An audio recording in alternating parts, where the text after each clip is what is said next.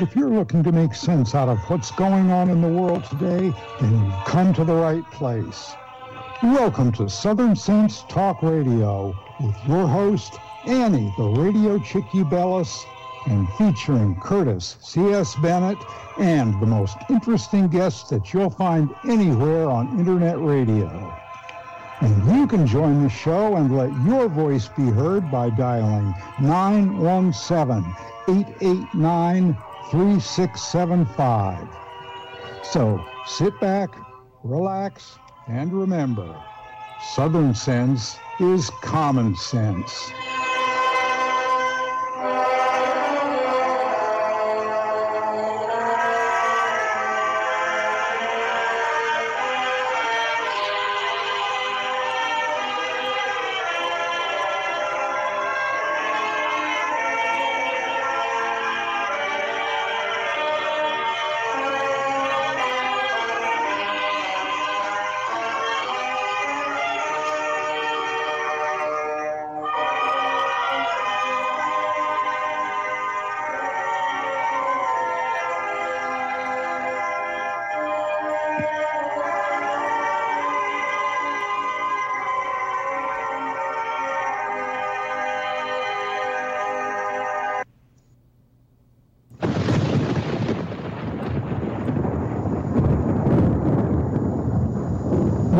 An emergency strikes, what's your first impulse? If your answer is run to the grocery store, you're likely to find chaos and plenty of empty shelves. So, how do you avoid this? Well, it's simple. You use today to make a plan, to prepare for things that may happen. It's a hurricane, earthquake, blizzard, or even social unrest, especially in today's political environment. The practical place to start is by storing up food in your home. And I use My Patriot Supply for my food storage. If you don't have an emergency food supply, it's time to do so. Here's a great item that makes it really simple a two week food kit that comes in a rugged tote and it's only $75 when you go to my special website, preparewithsouthernsense.com, or call 888 441 7290. This food kit includes breakfast, lunch, and dinners that will last up to 25 years on your storage shelves. So order now and prepare yourself, and then rest easy. So it's very simple. Just call 888 441 7290 or go to preparewithsouthernsense.com. You know what? Let's make it even more simple than that. You're listening to my show, and it's called Southern Sense, and you know you put a dash in the middle, southern-sense.com, and click on the icon for My Patriot Food. Well, if you want to insist, you can still go to 888 441 7290 or go to my website, Southern Sense, put a dash in the middle, southern-sense.com. All right. Um, it looks like we're having a little technical difficulty over here. We started the whole start off the show with this the logo and with the promotion for My Patriot Food, and uh, we're getting sound uh, internet sound on other channels, but no sound coming over here on Blog Talk Radio. Uh, I've got people over in the chat room. Sarge, can you hear me? Uh, can you hear me now? All right. It looks like, uh, yep, we got a thumbs up. All right, fine. It looks like we're going to have to manually call out to our guests. I've got a guest co host. We were trying out this new system and it's not working properly. Anyway, you're here listening to Southern Sense here on Blog Talk Radio, SHR Media, and now Global Enlightenment Radio, hopefully, yes, uh, as well as YouTube, Facebook, iTunes. Oh, the heck with it. Just go to the Ah, geez. Yes, audio problems again. Just go to my website, Southern Sense, put a dash in the middle, southern-sense.com. I'm the hostess with the least hostess, the radio chickadee. And I want to welcome as a guest co-host and someone that we will be hopefully working with for a long time, Darrell Neely, the Odin. Oh, Good yeah. afternoon. How you doing? Everyone i just want to say thank you for tuning in. I'm so excited and so proud to be here. And yes uh, she is the radio chickadee and she is happy because we're having a good time. And we're going to really show people the truth. And it will set uh, you free Oh yes, set us free. You know, I, I, my computer's a little bit slow because it's not accustomed to all this stuff going on at the same time. So it's not behaving and it's not pushing the scenes live like it should be. Uh, so if you're listening and watching over on Facebook and YouTube, just bear with us because um, I don't know what I'm going to have to do, whether or not I start splitting this up between the two servers. But we'll work it out, Darrell. We'll work it out. We'll figure it out because you're the, the grandmaster on the other end. Well, thank you. Uh, but we got ourselves a rock and roll show here today. Uh, yet it's something is really slowing it down, and I don't know what it is, if it's Skype or what, but something's happening here. Anyway, uh, we'll get it going. We'll, we'll get our acts together. Uh, Restream is also having problems. It wants me to know whether or not I want to continue or quit. We want to continue to keep on. Otherwise, I'm going to have to manually upload these videos later onto YouTube and Facebook so can people can watch it later. But we got great guests. Um, we've got Jennifer Kerns. Uh, she, you see her if you watch Newsmax. She's up there an awful lot. Uh, she's with All American Radio. Um, she's the publisher of allamericannews.com. And then we have two gentlemen at the same time from a, group that they've created called Every Black Life Matters. I'm going to ask them about that. Why isn't all life matters? Uh, one of them is the chairman of the Frederick, the, the, the Teeth and Backwards, Frederick Douglass Foundation of California. Can you believe there's actually conservatives and Republicans still in California this late date? Oh man, um, he's going to come on with his partner Neil Mammen. Uh, that they are. He's the co-founder of Every Black Black Life Matter, and then we've got a friend of mine. Um, I haven't had him on in years. He was with Faith, no Hill Faith. Um, he worked with in Washington D.C. building Christianity in Washington D.C. His name is Mark Tapscott, and he's now the congressional correspondent for Epoch Times. And Mark wants to become a very frequent guest on our show. So, you know, that's going to be that's going to be fantastic. We have a slot for him every week. But as usual, my friend Tom over at the Heritage Foundation sent us another. And um, Daryl, you don't know this, but every week we get a gentleman over at uh, Heritage sends us one of the spokespersons every week. So the final hour of our show is always from the Heritage Foundation. And this week it's going to be Dr. Lee Edwards, and he's an expert on China as well as foreign correspondent. Um, I mean, he's a he's a man about town, and I you get me started on China, honey child. You get me. mm, mm, you said China. Hey, I know people that have been banned off of YouTube for saying China. Oh man, it's it's we're gonna have a bang up show mm-hmm. an absolute bang up show. And my phone uh, is going nuts too. I don't know what the heck is going on. Anything mechanical or electronic today is just messing up on me. So. like I said, this is like a brand new um, area that we're going into today. So, guys, you just got to bear with us and hopefully everything will work out.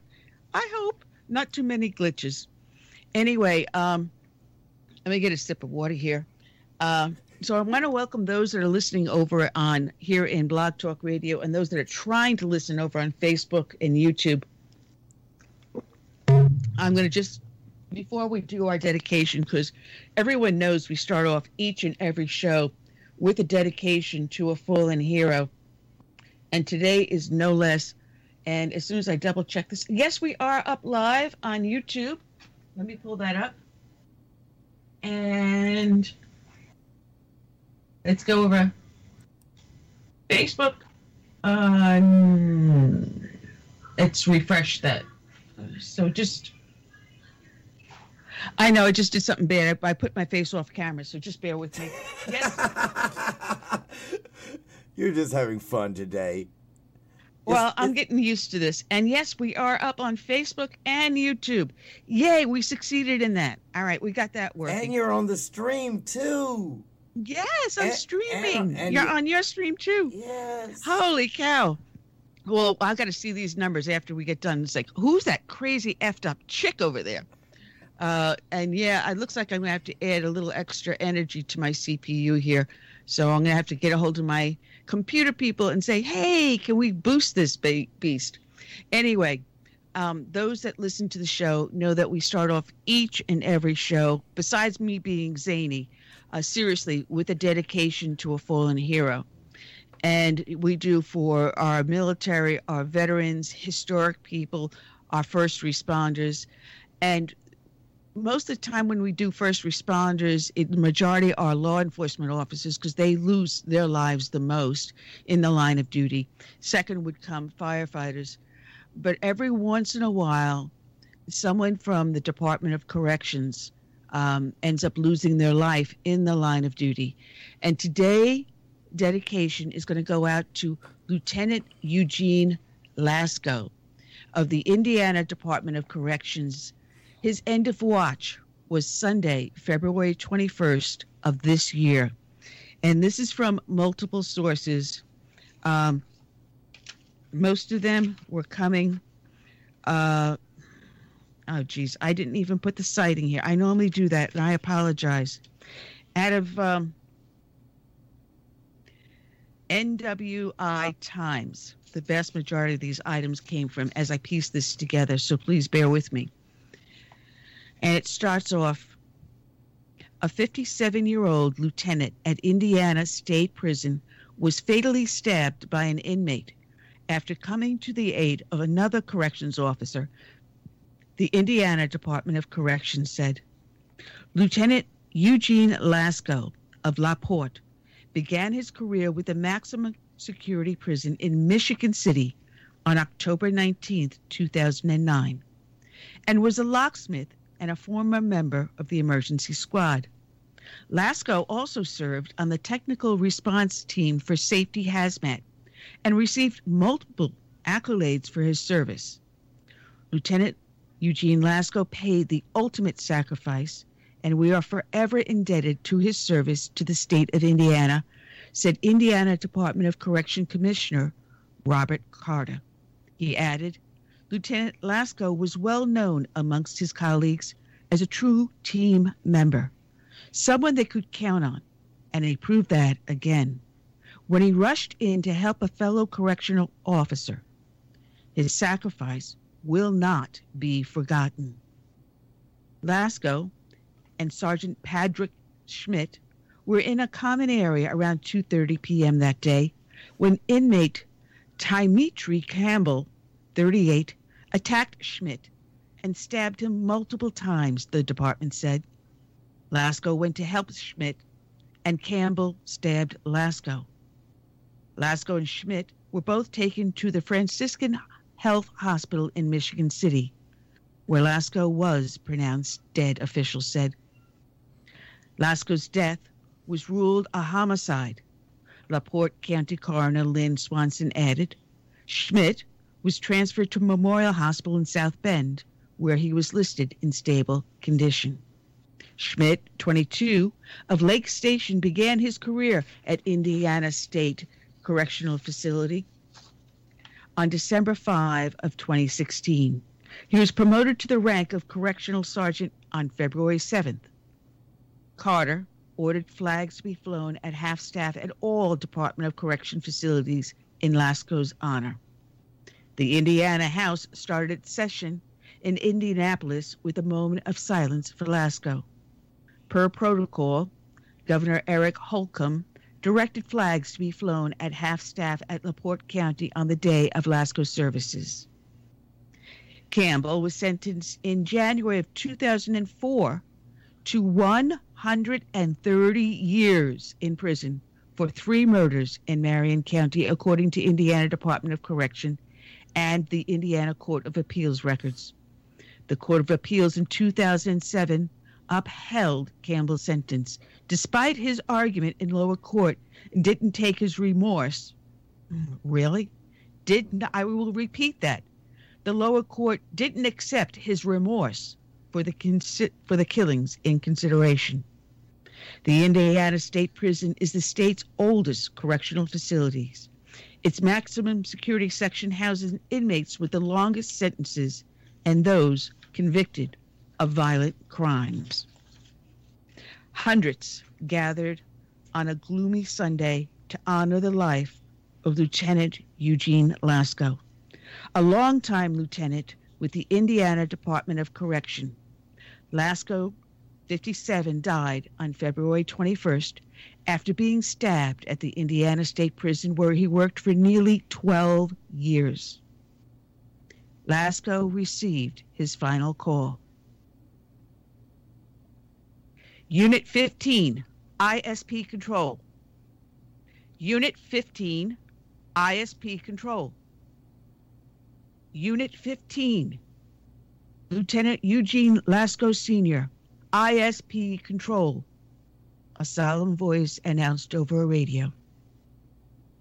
On February 21, 2021, Indiana Department of Correction Lieutenant Eugene Lee Lasco Sr. answered his final call. The voice continued, breaking in the middle of the message. While assisting another officer who was being attacked, Lieutenant Lasco was fatally stabbed. There is no greater love than a man that would lay down his life for another. Indiana Department of Correction Lieutenant Eugene Lee Lasco Sr., Unit 15, is 1042. He has gone home for the final time. And I will add, stand down, sir. Job well done. We'll take it from here. Friends, family, and law enforcement officers gathered indoors and outdoors once the Orak Shrine Hall reached capacity at the Michigan City Hall to say goodbye to Lasco. An American flag was draped over his casket as it came out of the hall where Lasco was honored by dozens, including Indiana Governor Eric Holcomb, who attended his funeral. According to previous Times reporting, Lasco and Sergeant Patrick Schmidt were in a common area around 2:30 p.m. that February 21 when inmate Tymetri Campbell, 38, attacked Schmidt and stabbed him multiple times, IDOC said. Lasco went to help Schmidt, and Campbell stabbed Lasco. Lasco and Schmidt were taken to the Franciscan Health Hospital in Michigan City, where Lasco was pronounced dead. His death was ruled a homicide, according to LaPorte County Coroner Lynn Swanson. After a private funeral service, traditional graveside services were promote, performed at Orak Shrine. A riderless horse, Wyatt, accompanied by Captain Dale Thomas of the LaPorte County Sheriff's Office, rode by Lasco's casket, signifying the fallen officer looking back on his troops, Thomas said. Indiana Metropolitan Police Department Captain Don Wilhammer explained the services, including the folding of the flag, a 21 gun salute, taps, and bagpipes being played that Sunday as Lasco was being buried in Decatur, Illinois, the following Monday. Logistically, it would be next to impossible for us all to go into Illinois, he said. Lasco was escorted to the Indiana Illinois state line, where the Illinois state police troops took him to his final resting place, Wilhammer said.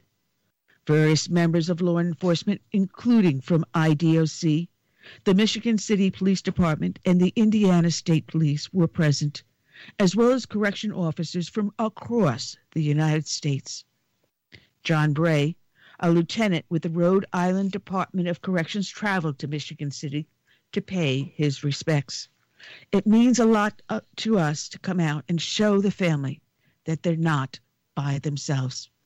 We truly are a brotherhood, said Bray, who also is a commander with the Rhode Island Brotherhood of Correctional Officers. Police, oh, I'm sorry, people forget about us, and they often refer to us as the forgotten law enforcement because when inmates are prosecuted and locked up, they are forgotten by most people in society. And then we're the law enforcement, the firefighters, and the EMTs that have to deal with these people. Unfortunately, society seems to forget that we're there also. Bray, who has been an officer for 25 years, said it was good to see such a turnout, but unfortunately, it never seems like there's enough.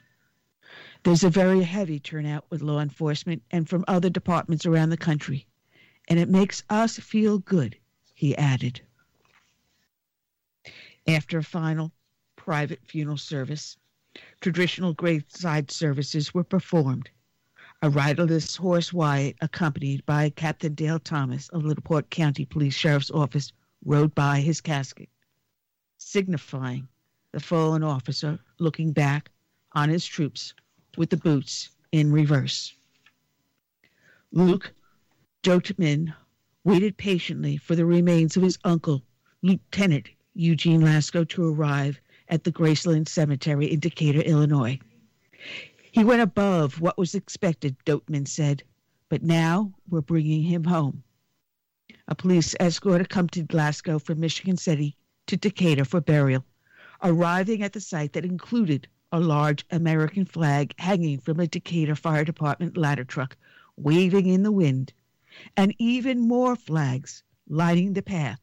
The procession followed to the site of the in- intimate ceremony, attended by only two dozen loved ones.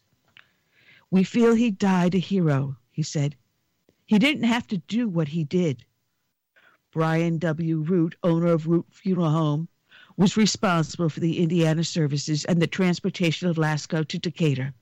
The escort to Central Illinois was a smooth transition, he said. Everybody co- cooperated well in the two states. This is very hard for everybody, but everything went well. Jim Ohl, deputy chief of the Decatur Fire Department, was contacted by the Illinois State Police to assist with honoring Lasco. Anytime you have somebody that gives their life in the line of duty, it's a big deal, Ohl said. Any support that people can come out and show to that person's family is greatly appreciated. Decatur and Hickory Point fire departments provided assistance to the funeral procession by controlling traffic along Oakland Avenue in front of the cemetery entrance. We're just out there to show our support for a fellow first responder, Ohl said. Local officers arrived in Indiana early that morning before Lasco's family started on their journey to Decatur Sergeant Clayton Barrows with the Macon County Sheriff's Office was one of the escorts during the three hour drive. When I saw that he was from Decatur, it was just a no brainer for me, Bowers said, and about his decision to volunteer to be part of the escort detail. The service was a somber event, touching the very heart of the officer. It can happen to anybody at any time, Barrows said. It's a brotherhood. Although officers and first responders are often in harm's way, honor anyone who falls in the line of duty is important. If you can participate and be involved in laying them to rest, it's worth it, he said. The Macon County Sheriff's Office led the escort of Lasco's remains through the state. Four Illinois State Police motorcycles surrounded the hearse as it traveled to its final destination. According to previous reportings by the Times, Lasco and Schmidt were in a common area when inmate Tymetri Campbell attacked. Lasco went to help Schmidt, and Campbell attacked Lasco. Lasco's death is a reminder for many law enforcement officers of the dangers involved in their jobs. There's some people that are still dangerous, even when they are behind bars, said Decatur Police Chief Jim Getz. I think this shows that And at a time when we're enabling things because of police reform, we still got to remember how dangerous some of these people are. And that's not just on the streets, but it's also behind bars. Police officers are the last line of defense between the pe- public and chaos, Getz said. I hate to make a political statement, but a correctional officer will be buried, and lawmakers and legislators in places like that won't really pay attention. It's added, he feels for the Lasco family. He's going to work and thinking he's going to be home that night, and he's not. He added, It's sad. It's very, very sad. Today's show is dedicated to Lieutenant Eugene Lasco. It's also dedicated to all the brave men and women out there that serve as first responders be they law enforcement, firefighters, emergency workers, and yes, correctional officers. It's also dedicated to the brave men and women out there that serve in our military from the birth of this wonderful nation through today and into our hopeful future. We dedicate to them this song by my friend Todd Allen Herendeen. My name is America. May God bless each and every one.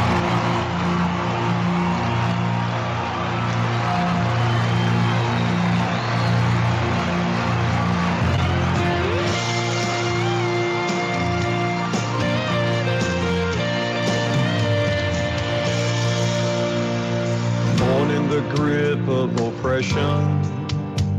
I fought for my liberty. I paid with the blood of my people. Freedom has never been free. Now my door's always open to dreamers and friends. When I'm attacked, I protect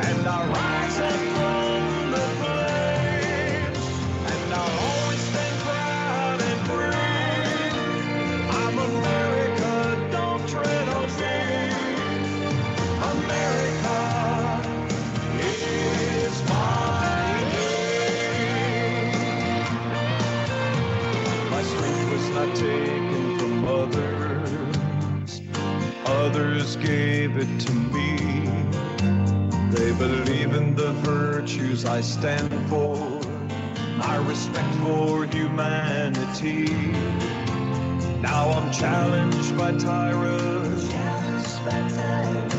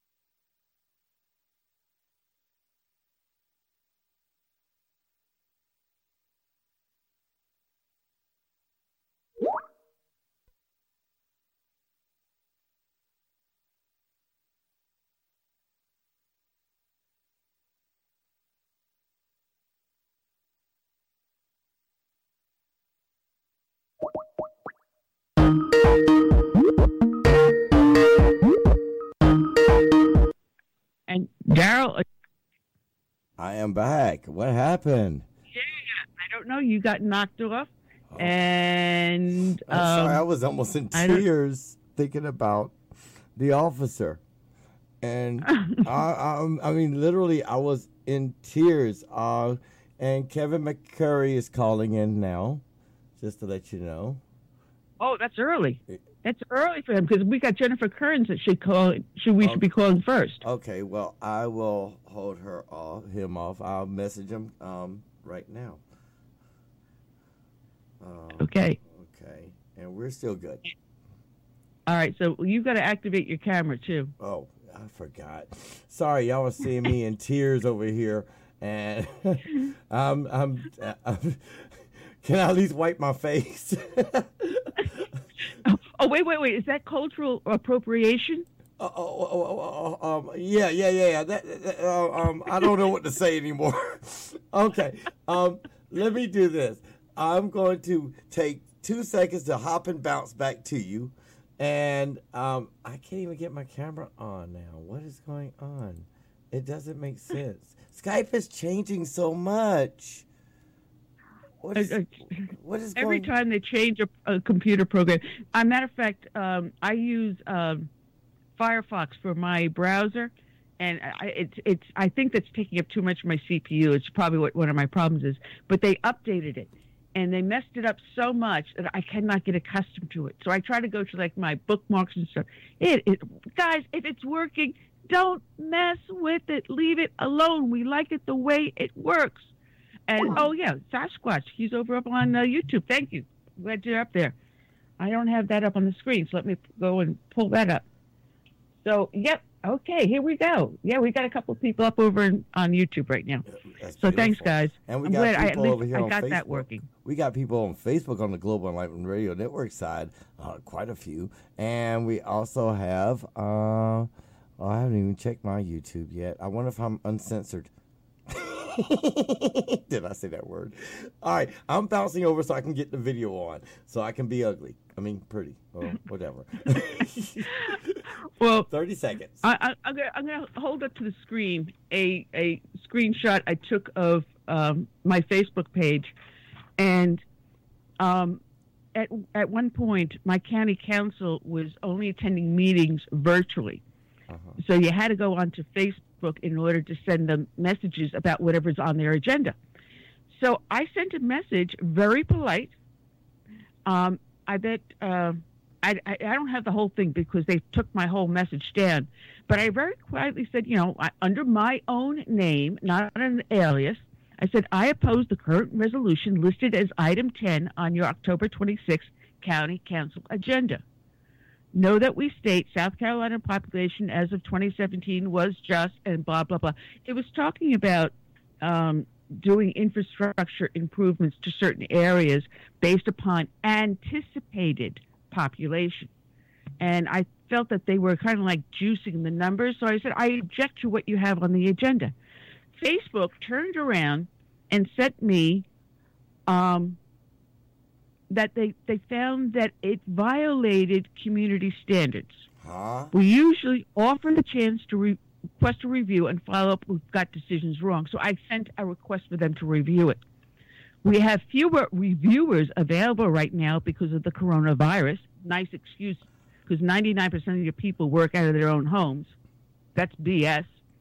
You know that for, for a fact. Yeah. We're trying hard to prioritize reviewing content with the most potential for harm. Meanwhile, I put this up in October last year, and it took them until yesterday to determine that the very fact that I disagreed with something on the county council agenda, a public meeting, a public agenda, an area for public comment on the agenda, nothing disrespectful was said. I simply said, I object to, and this is the reason why I object. And yet they found it objective and in violation of community standards. These guys are friggin' nuts. Uh, well, I got to help you on this one. I got one just that, that may ride with you just a little bit better. I can go right now into my support inbox on Facebook. hmm And I had a violation that was done in 2020 that came to bite me today. Let's Yeah. see. October, November, December, mm-hmm. January, February, March, April, May. We're in June. It took them nine months Yeah. to determine that a very simple, harmless comment I made on a public forum for a public governing body responsible to we the people, and a cou- public comment I made to my elected officials politely and logically was violating community standards according to Facebook. Uh, In other words, they've got me in their sight and they're gunning for me. I made. it. I listen. I, I've been shadow banned on Reddit. Um, I've been shadow banned probably on several other social networks that I had no idea. And now Facebook is saying we're gunning for you because mm-hmm. you're one of those Trump people. You know that? Now I have a, have a good one for you. See, now Facebook also has the bullying prevention system, and I think they're bullying me, and I think they're bullying you. So if I say they're bullying me, will will I ever get any more? You know, you know, the Facebook strikes and going to Facebook jail and spending time in Facebook prison. I mean, I, I, know we were all there together at some point. We just didn't recognize each other. It's like, hey, how you doing? What were you in here for? Well, I just said that you know, um, the government was doing wrong, and they put me in jail for sixty days. Well, I've been in here for ninety-five days now. What'd you do? Well, I can tell you all honesty, you wouldn't want, to, you wouldn't believe me if I told you, but. Uh, for 90, I was in the Facebook jail for 105 days because I said something very nice. You know, uh, I said that you know I don't believe in Black Lives Matter, and it was Oh, over. man. It was, and, and, and, and I'm telling you, during the whole campaign time, I had to create new accounts, and you know, as they do, they they cancel it and cancel it and cancel it. So if you really want to have some fun, you can actually say, you know, I'm a Republican and I don't believe in the coronavirus um, thought, and I know it was weaponized against America. And then, oh my God, oh, did I say that out loud? Oops, there goes your YouTube. Only in America. Well- Only in America. Okay, I'm hopping over so I can get my my you know somewhat attractive face back on the screen. Nah, I don't need it. I'm I'm human. well, I got your. If I can get this to move, no, we're going to go down. There we go. Uh, and it didn't work. I tried to do a screen capture of your thing and it didn't work. Don't worry. Listen, Huh. we're going to have fun regardless. We got too many people that we have to talk to with so much knowledge and experience, and they speak the correct truth, which is kind of, you know, a, a leftist way of saying that we tell the truth and we know what they, we're talking about, type thing. You know, you know that thing. Yep. You know the thing. You Yeah. know the thing. I gotta get me some shades. The I- thing. yeah, I gotta get me some shades too. Well, listen, I I, I want to add a little bit fun to this one uh, because you know what I did. Yeah, all right, there we go. There we go. We're gonna put you up there, Darrell. I got I got your face.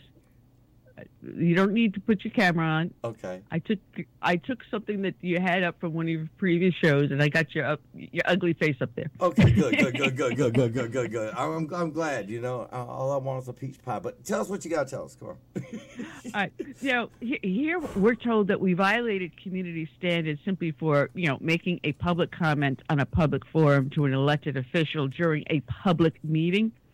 Uh, but this is how the left is, is so hypocritical. Do you remember this guy, Jeffrey Toobin from CNN? oh yeah, wasn't he the guy that got fired? Yeah, he got fired about seven months ago uh, because he was doing a, I don't know if it was a Zoom meeting, but one of these telemeetings. And of course, he's at home. And of course, they've got the shot from the head up, allegedly. But while he's there doing the Zoom phone, he's fiddling with his, you know, best friend, to put it politely. Um, from they, they got him from the waist up wearing something. From the waist down, he was having fun Mm-hmm. with himself. Mm-hmm. Uh, yeah. Mm-hmm. Uh, so he was wagging the dog, put, Okay, okay. put it another way, Yeah. uh, while he was talking to his fellow uh, teammates at CNN. Now, talk about being disrespectful. Talking having no respect for the other women that you're talking to. Uh, talking about having no respect for your job. I mean, even if I am here on the radio, I am clothed. I put a little makeup on so I don't look like I'm you know ugly old hag, even though I am. Uh, Nah, don't I'm- play that. Nah. but I am fully dressed. You know, I'm not going to get on camera and not be fully dressed. Heaven forbid if I have to stand up and do something, uh, reach for something behind me or near me or whatever. God forbid. Like uh, on one broadcast, I had to go running because I heard someone fall in the house. And when, when you have two people on walkers and you hear someone go crash, you know, you, you got to go. But here he is, and that is how much respect he had for his fellow workers at CNN and that he thought gratifying himself sexually while talking to them was far more important than what they were talking about, far more important about putting his head into the job he's being paid to do. That's how much he, respect he had for his fellow workers, especially the women he was speaking with. And CNN, after seven months, instead of saying, listen, you're a sexual pervert, uh, we don't want you back, they hired him back. He was on camera talking to Alisyn Camerota, and she's joking about this as if that's not something serious. How much self respect does she have for herself You that know, she allows? You know, you think about this. God. That's sick. That's sick. I'm sorry. And where's the women's rights organizations about this? That Yeah. should that should be the Yeah. big question. Where are you women's rights organizations? I mean, I mean, you talk about a man that's having a just joking his own chain uh, while doing a, a Zoom broadcast. Where are the women's rights organization? How about this? Where are the people talking about child abuse? Because there might have been a child watching this show. Ooh. Exactly. Make it a little deeper. Yeah. And then what does that say for for parents as their kids are watching this? Uh, yeah, why did he, mommy? Why did he get fired? Well, then should, they have to explain masturbation to the child. Oh, wait a minute. We don't need the parents to explain it anymore. They're teaching it in school. Oh, okay. Uh, Yeah. Pee Wee Herman. They're tell. Sorry, I had to go there. You could tell I got some age. I actually mentioned Pee Wee Herman, okay? Oh, good. Uh, yeah, and he's back. Yes, he's he back is. too, and he's like an authority. Pee Wee Herman. Oh, come on. If that man wasn't a joke, I don't know what he was. But yeah, this this this this is what our society has now degraded into, And matter of fact, in the future, we're going to have a gentleman come on the show. His name is Mac Taylor. He's coming to my Tea Party meeting this month. He wrote a book called The Assault. Oh, geez, I'm going to get this wrong now. Oh, geez, I just had a major brain fart.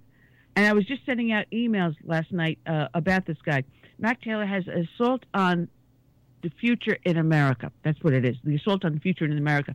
Now, he wrote this a couple of years ago. But if you read his book, it's it, it's for today, and he tells you what the assaults are and what we as individuals can do to stand up to it and right the wrongs. But this is what we have to do.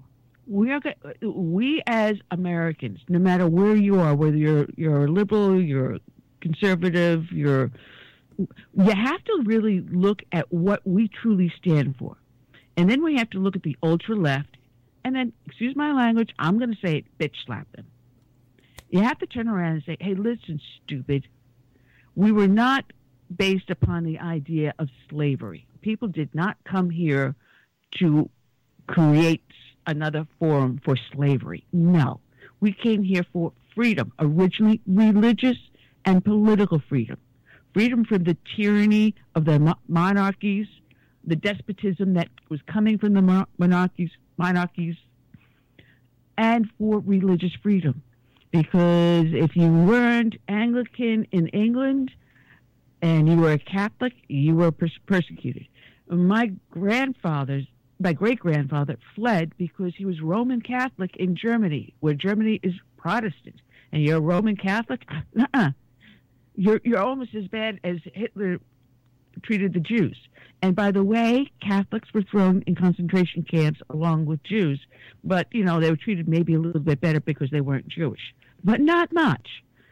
Uh, you know, it, you you find persecution for religion or politics, and that's why people came here because they could freely practice, and that is why in the Constitution the First Amendment is for not only for freedom of speech, you can speak politically whatever your heart desires, but that also of religion.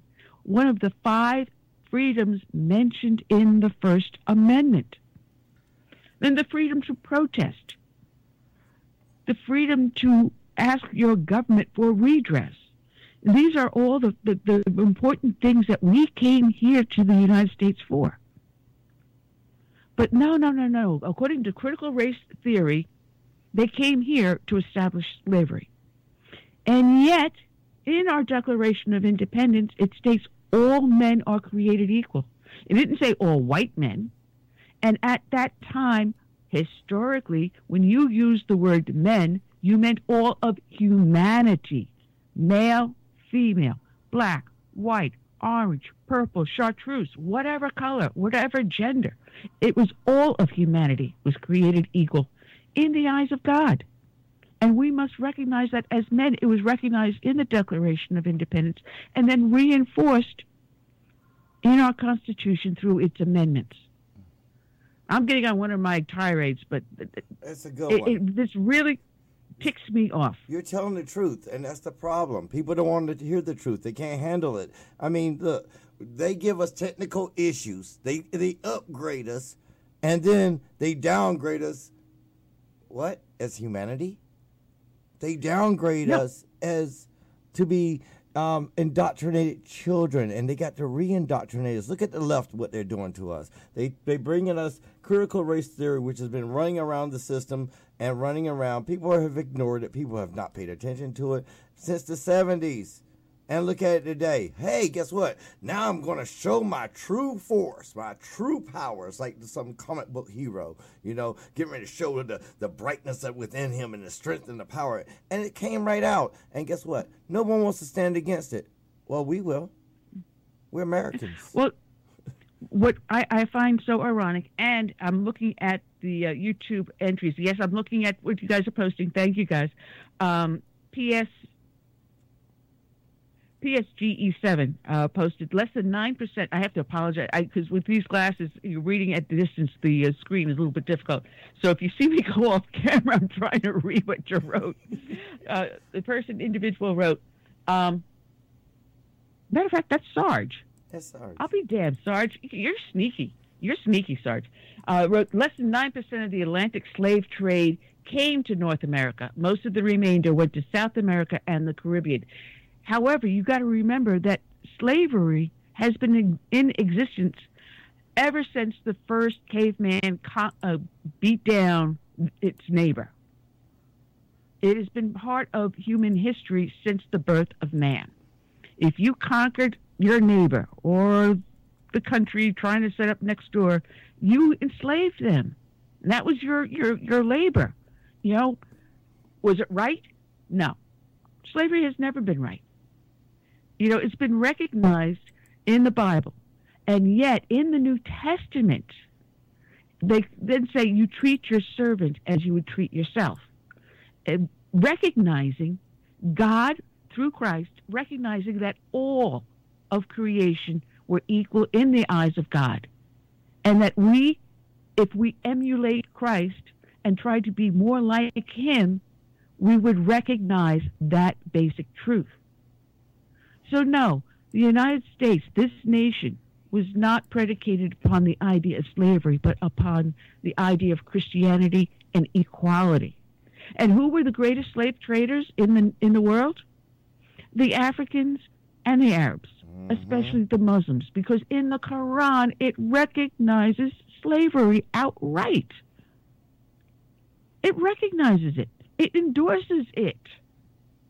It teaches that only true Arabic Muslims were the true Muslims. Everyone else outside of those two tribes were subhuman. you know? and when they say when when they speak in Islam and says, well, the passage says that that you are friends to the Christians and Jews. Don't ask them the rest of that, that phrase. Before the Prophet Muhammad. The rest of the phrase goes, before Muhammad was born, you could be friends with them. Afterwards, no, you can't. That's in the Quran. Mm, mm, mm. So, and, and where, and, and ask ask me where there are over 8 million slaves at this point in time. In the continent of Africa and being traded into the Muslim world. 8 million blacks are enslaved today, not in the United States, but in Africa itself and in the Arab Muslim states. So, excuse me, you want to treat critical race theory? I think, honey child, you need to go to Africa and to the Muslim countries and teach critical because they're, they're predicated upon the ideal of slavery. Not here, honey child. You got the wrong nation. Mm, mm, mm. These people, these people. I mean, you know, I always tell people, God didn't see us as a race or a color. God never said anything about you know, race or color. So I'm trying to understand why here in America and everywhere in the world we have that. Well, not everywhere in the world. Sorry, I won't say that. In America, I can't even go to Canada and say it because they don't even have it on their forms. We have race, and that's the first issue. Then we indoctrinate it into our children through the systems that are there, and they're set up for indoctrination. We separate everything. God didn't separate, we separate. So if you really yeah. want to say you're a Christian, you look at the words of Jesus. Jesus was not a divider. Jesus was a bring together. Okay. No, absolutely.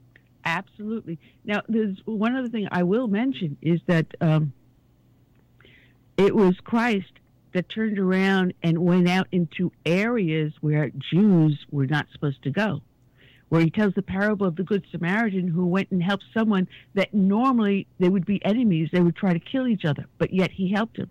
And it was when Christ came from the resurrection and gave the gift of tongues, sent them out to other nations, speaking their language and teaching them the gospel. He said, I will go out to you. I'm not going to bring you in here. I'm going to treat you as an equal. Go out into your lands live as you do, and teach the word. And that's the difference. uh Yeah, that's what they fail to understand. So this critical race theory is definitely anti Christianity and Judaism. If anything, it's another form of segregation and enslavement. I mean, someone someone uh, sent my sister a picture of a can of Coke they bought up on Long Island, New York, and I, I, I didn't take it off my phone. I would have put it up here on the internet. Um, but it was a can of Coke, and on the side of it was written was printed on the can. Be less white. Uh huh? Uh huh. One more time. Be less white. That's racist. That's racism. You that's being racist to me. I feel offended. I mean, I'm sorry if I was on the left, I wouldn't say that. If I'm on the right, I will say that. But hold on. If what person on the left can say as much racist innuendos and toned words to anyone and it's okay. I mean, I, we started off with our president of the United States. My name is Joe Biden and I'm running for senator, uh, a congressman, um, whatever. And uh, and if you're not voting for Joe Biden, you sure ain't black. Mm-hmm.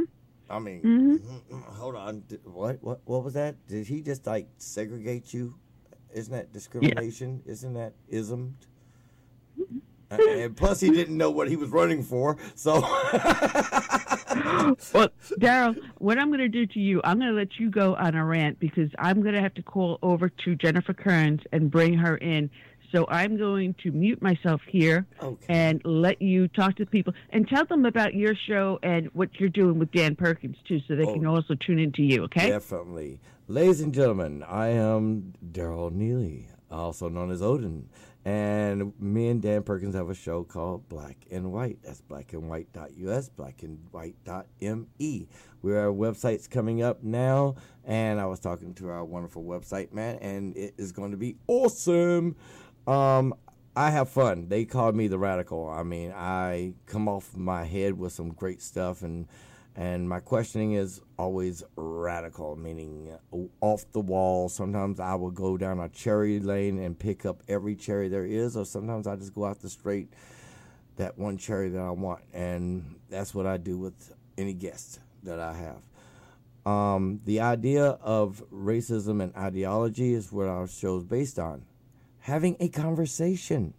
That's what we want to do. Have a conversation. Not no blithering argument, no fight, no disgruntlement. Yes, we do. Um, Sarge, I got to say it. Yes, we do fight indoctrination. We do fight what is wrong. We talk about it. We've brought on guests from um, that spoke about how the Asians are being discriminated against. We've already had a show about what are happening with the Jews in New York and in Portland, Oregon and we had a civil rights person, Mr. Wolford, on our last show. They will all be up on the website. That's www.blacksandwhites.com. Oh, sorry, .us and then .me. We haven't got .com yet. I want to get that one. I want it. Um, I have fun, and I think radio is supposed to be a place where you have free speech, and you can communicate I mean, do you remember back in the old days when people used to have good communication? Well, look what you have now. You have it, it's so divided, it's ridiculous. And no, I don't want to hear it from the left side.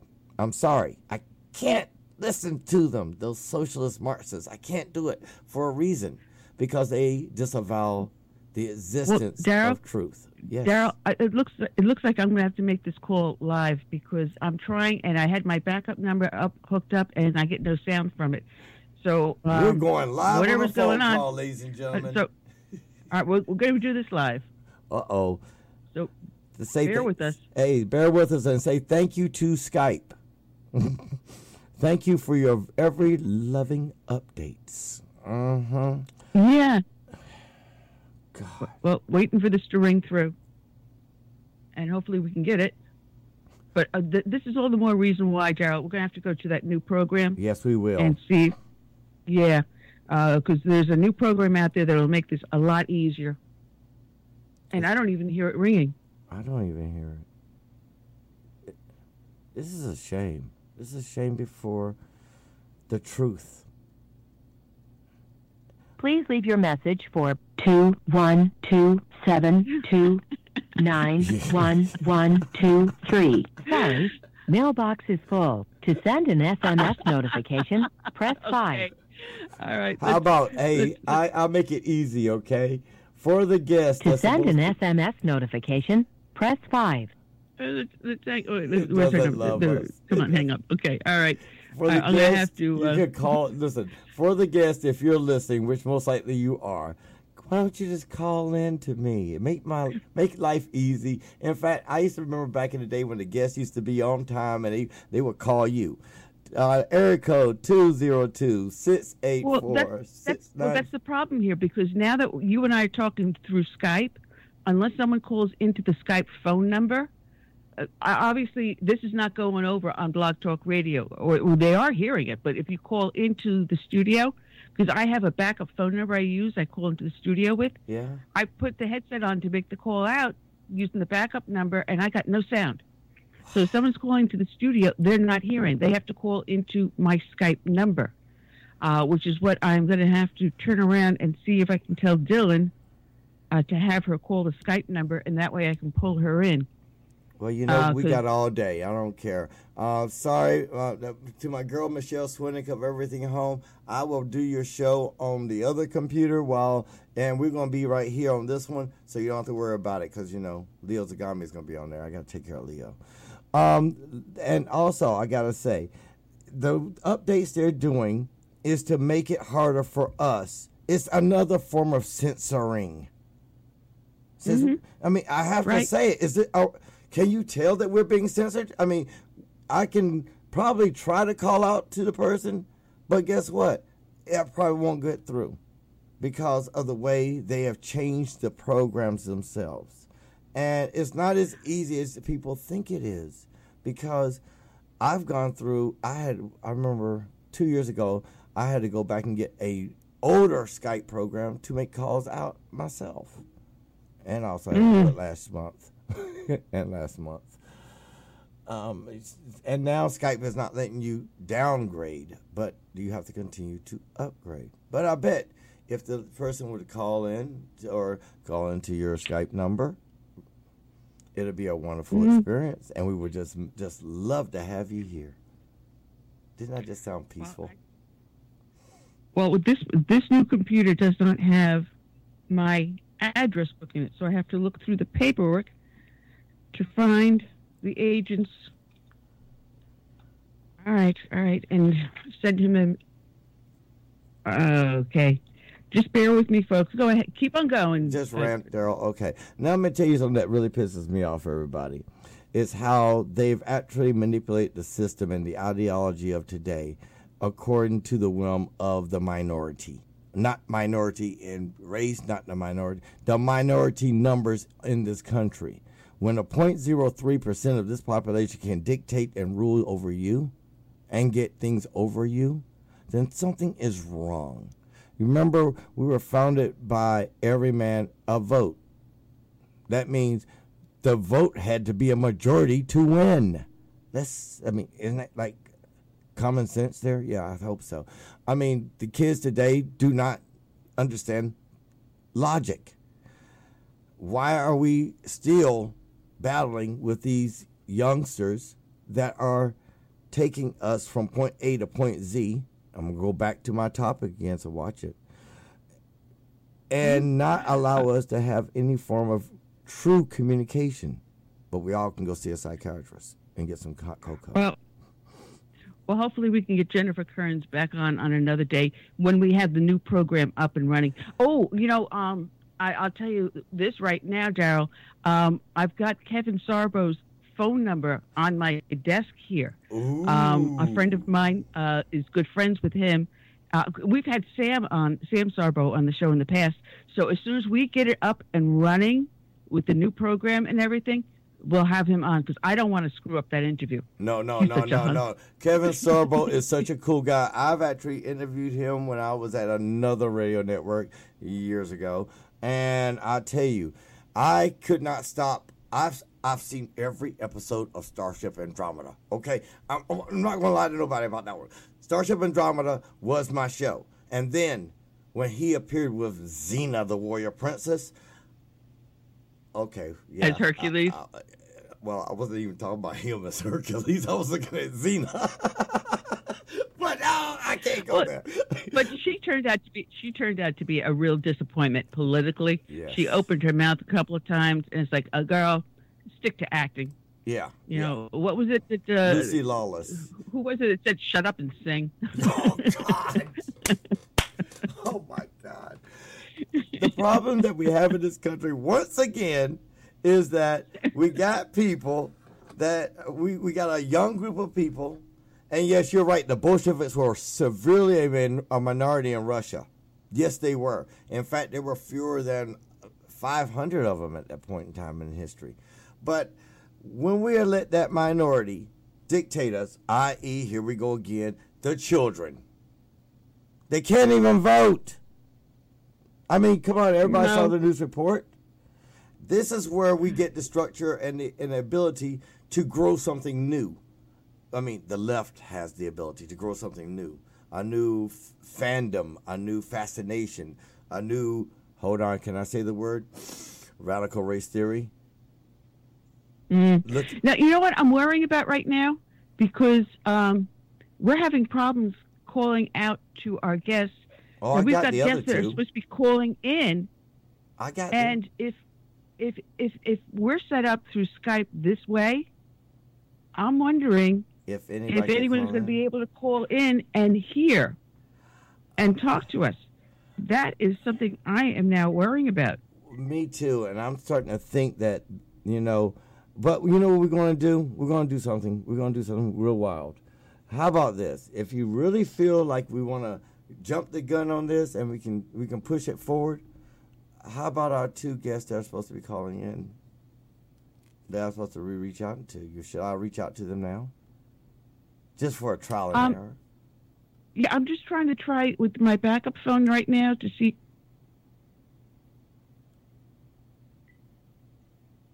All right, I just I I just put myself back in the host queue, and I do not hear myself. I don't I don't hear anything. So if anyone's calling in, they're not going to hear anything. Oh, So whatever it is between Skype they have to they have to call into my Skype number, that 605 number. Okay, so, uh, but I think I can grab the two gentlemen on video. If that's a problem, I can try. I can grab them. I know I can grab them. Okay, so we may as well bring them in early. Okay, so Um, let me give. give Well, what let you do that, and meanwhile, I'll I'll jabber for a little while because what I was going to talk about with Jennifer Kerns, Queen Camilla Mella. Oh, one of my favorite subjects, Queen Camilla Mella. For those who don't know who I'm talking about, our Vice President of the United States. Mhm. Queen Camilla Harris. And she went down to Guatemala. I love this. I love this. Not only does she get dissed by the president of Guatemala because of her ignorance and her, her, her, her she tells them that the reason why everyone's leaving is because of climate change. But uh, don't come to the border because we don't want you to. Really? So you know, after after being in office, January, February, March, April, May, six months, six months in office, they finally realized they've got a problem at the border, and they started to rebuild the wall. Doy. So not only that, the people in Guatemala dislike her so much they showed up protesting her, and they held up signs that said things as, "Camilla, go home." Camilla, mind your own business. Camilla, Trump won. and they're all in English. They're not in Guatemalan. They're not in Spanish. They're not in Pig Latin. They're perfectly done in English. so, Oh my God! You know something? I gotta you say it. can't make You, you can't beat that up. You can't make nothing like that up. You can't. No, you can't. You can't. So you know, she was also challenged uh, as to why she hasn't gone to the uh, the border by someone on CNN, and um, she kind of like laughs it off and just does not answer the questions. So she flies over the border. So technically, she went to the border of Mexico, uh, she, but she flies over to go to Guatemala to lecture them on illegally emigrating to the United States. I, I, just can't make this stuff up. I mean, I thought Jimmy Carter was the worst president we ever had, and then we had President Biden.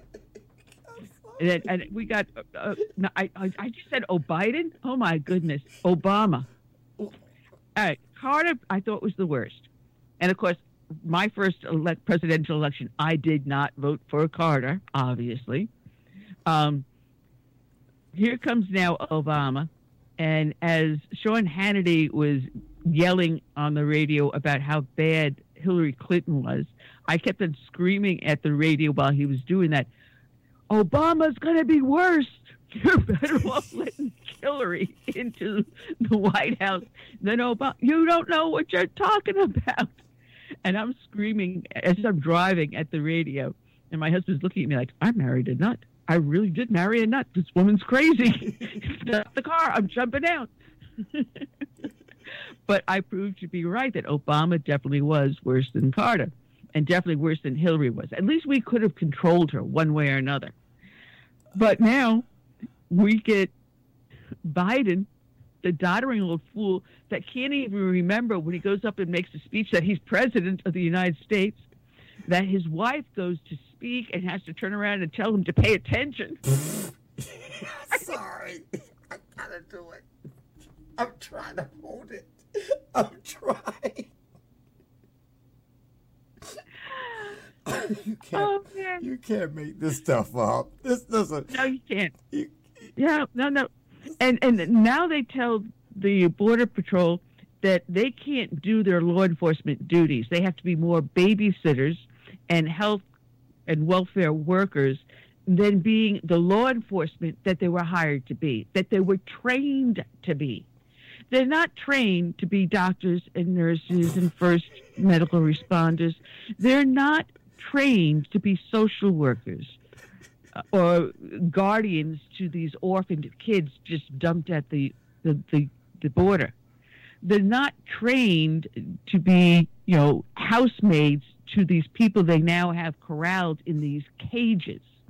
And oh, by the way, the cages were in the Obama Biden administration. They did not exist in the Trump administration, but they're back in the Biden, Kamala Harris, Obama administration. So we have to throw Obama in there. Remember, he's the one that said he would love to have the position where he can sit in his his family room, his den, his living room, or whatever, in his sweatpants and lead from behind. So he's the one standing behind Queen Kamala Mela, Susan Rice, and Joe Biden administration. You have to throw Susan Rice in there. You Yeah, know, you can't miss her. yeah. yeah. Um, I, yeah, just you can't make this stuff up, You- folks. can't You can, you, can, you can try as hard as you want, but you, you're not going to make this stuff up. I'm calling Kevin now. Um, he's ready. Um, just give me three seconds. I'm just getting ready to add him to our list, and I hope I'm not crying and laughing while waiting for him. Here we go. We're gonna try it from my... Kevin. I need my Trumpy bear. I need my Trump bear. Hold on, I need some hot cocoa. Kevin, are you there? I am here. My man, my man, my man. Can you see me? Oh, yeah, I see you. Hold on. Now I got to figure out how to. Uh, Can you see her? Can you see him? I I don't see anything. Hold on. Uh, I don't either. All right, Let me this get is a what- grid. I'm, I'm gonna try something. I'm gonna really seriously try something. I'm gonna drop. Go come back in on video and bring Kevin in on video with me. Okay. Okay. All right. So you're, this- you, I don't have your video. I got just a picture of you up. I don't know why. We did this yesterday. It Uh, worked perfectly got- fine Yeah. on the hold tribe, on. but Now- I don't know why today we're not going to get. I see you You now. got, you got, he folks, sees you got to me. bear with us because this is all new. Trying to do the video calls, and so the first few are definitely going to be f ups. Uh, yeah. Look, Kevin's like, yep, yep, yep. All right, Kevin, I'm gonna hit you back in this in 20 seconds. I'm gonna get off of, turn off Skype, turn back on, not turn it off, but you know, I'm gonna sign off with her. Then she's gonna add me, and then I'm gonna add you. And I just heard from Neil. He asked. He's asking, "Do you have his Skype?" Yes. Is he ready? You do. Well, then we're gonna have all three. All right. All right. We Have got something going right today. Well, you go. we'll see if I can I can see your lovely faces. But okay, anyway, here we go. I'm going to keep on. I'm going to while you do that, I'm going to keep on going on Queen Camilla Mella, uh, because Like um, that T-shirt. all right, here we go. Now, where is she? Uh, okay, southern, southern, southern. There's Ann. Now I go here, I go here, and I call Ann.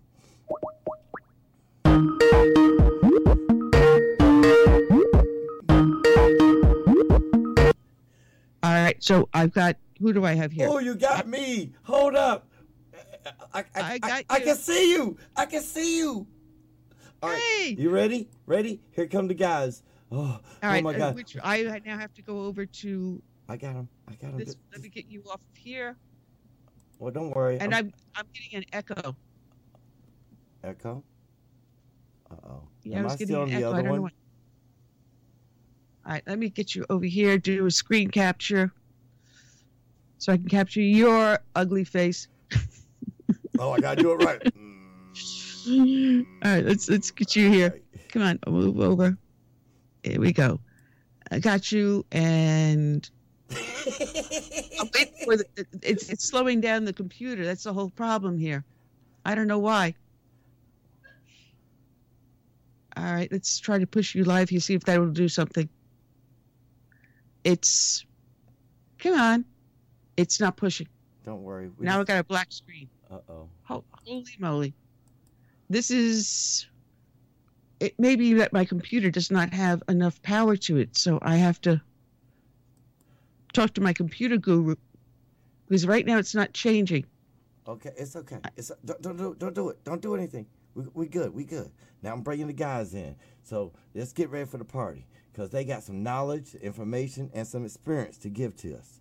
And All right, I- at least if we can get their voice, then I can still put a picture up. oh no, we got them. We got we got live bodies, and and and, and I'm bringing one in at a time to make sure that we are safe and and, and feeling secure because you know I feel unsafe because they discriminate against me.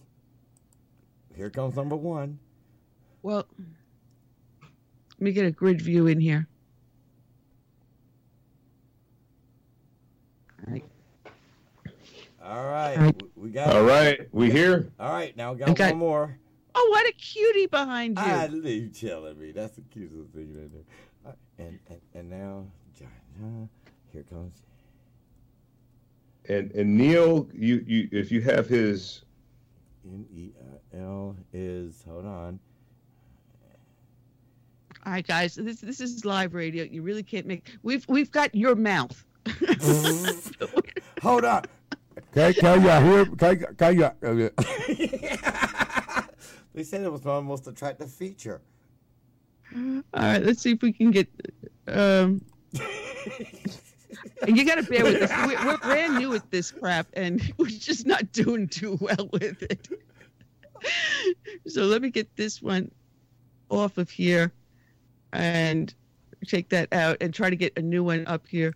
Let's remove this. Just bear with us, Kevin. I mean, this is this is the first time we're doing this, so Okay. it's it, it's a, it's a little messed up. but Okay. All right, now hold on. so Let, we'll let work me let me really mess us up. Here comes Neil.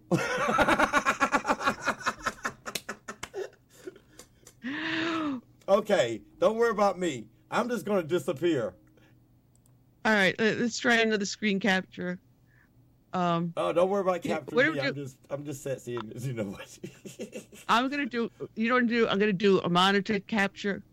okay. So whatever comes up on Skype is gonna be what everyone sees.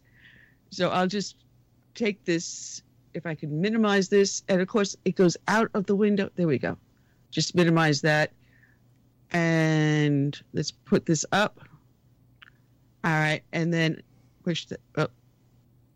All right, just bear with me. Just uh, we're we're messed up. just Hey, right. so Work it out. So, so, brother, let me ask you a question.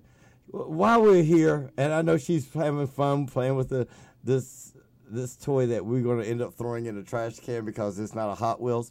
Um, um, question number one: Tell us about, tell us who you are. I mean, I'm the wild card. Everybody knows it. I'm a wild card. I like to ask questions. I need to know everything that I could possibly learn. Tell us about who you are and what you're trying Yeah. to do. That's a great start. Are we uh, are we live? Oh, we're live. Yeah, we are. We're we are. live. This is this is we, we we freely screw up on air live. Awesome. Well, let me tell you who I am. I'm um, so I was born in San Francisco. I was born in abject poverty, Hunters Point projects, first seven years or so of my life, and um, and then moved to uh, lower middle class neighborhood. And but basically, I'm just a, a, a brother from the hood that's really kind of by God's grace um, been able to get out of that and from there, I went to San Jose State, got a sociology degree, and uh, so abject poverty, leftist progressive, until uh, I got married and started to look at some things, and some things just didn't add up anymore. You know, um, a lot of the ways that I was civically engaged and voting, it just didn't uh, didn't really pan out well for uh, for the black community and for my faith foundations. And I thought, well, uh, I, we need to do something different. So Mhm. since that time, I've been um, uh, I've been more on the conservative side. Uh, I've been standing up for righteousness and truth, and um, have written four books. Wow. Um, have participated in uh, discipling pastors and clergy for the past decade or so, and um, have uh, two children, t- 29 and 25, a wife of 34 years, And um, yeah, it's uh, You it's look one of too those uh, beautiful man. things. You look too young. So uh, you're representing, and I'm gonna say, yeah, you look young. Yeah, you know how we do it. We gotta, we gotta, we gotta, you know, keep ourselves in shape and running.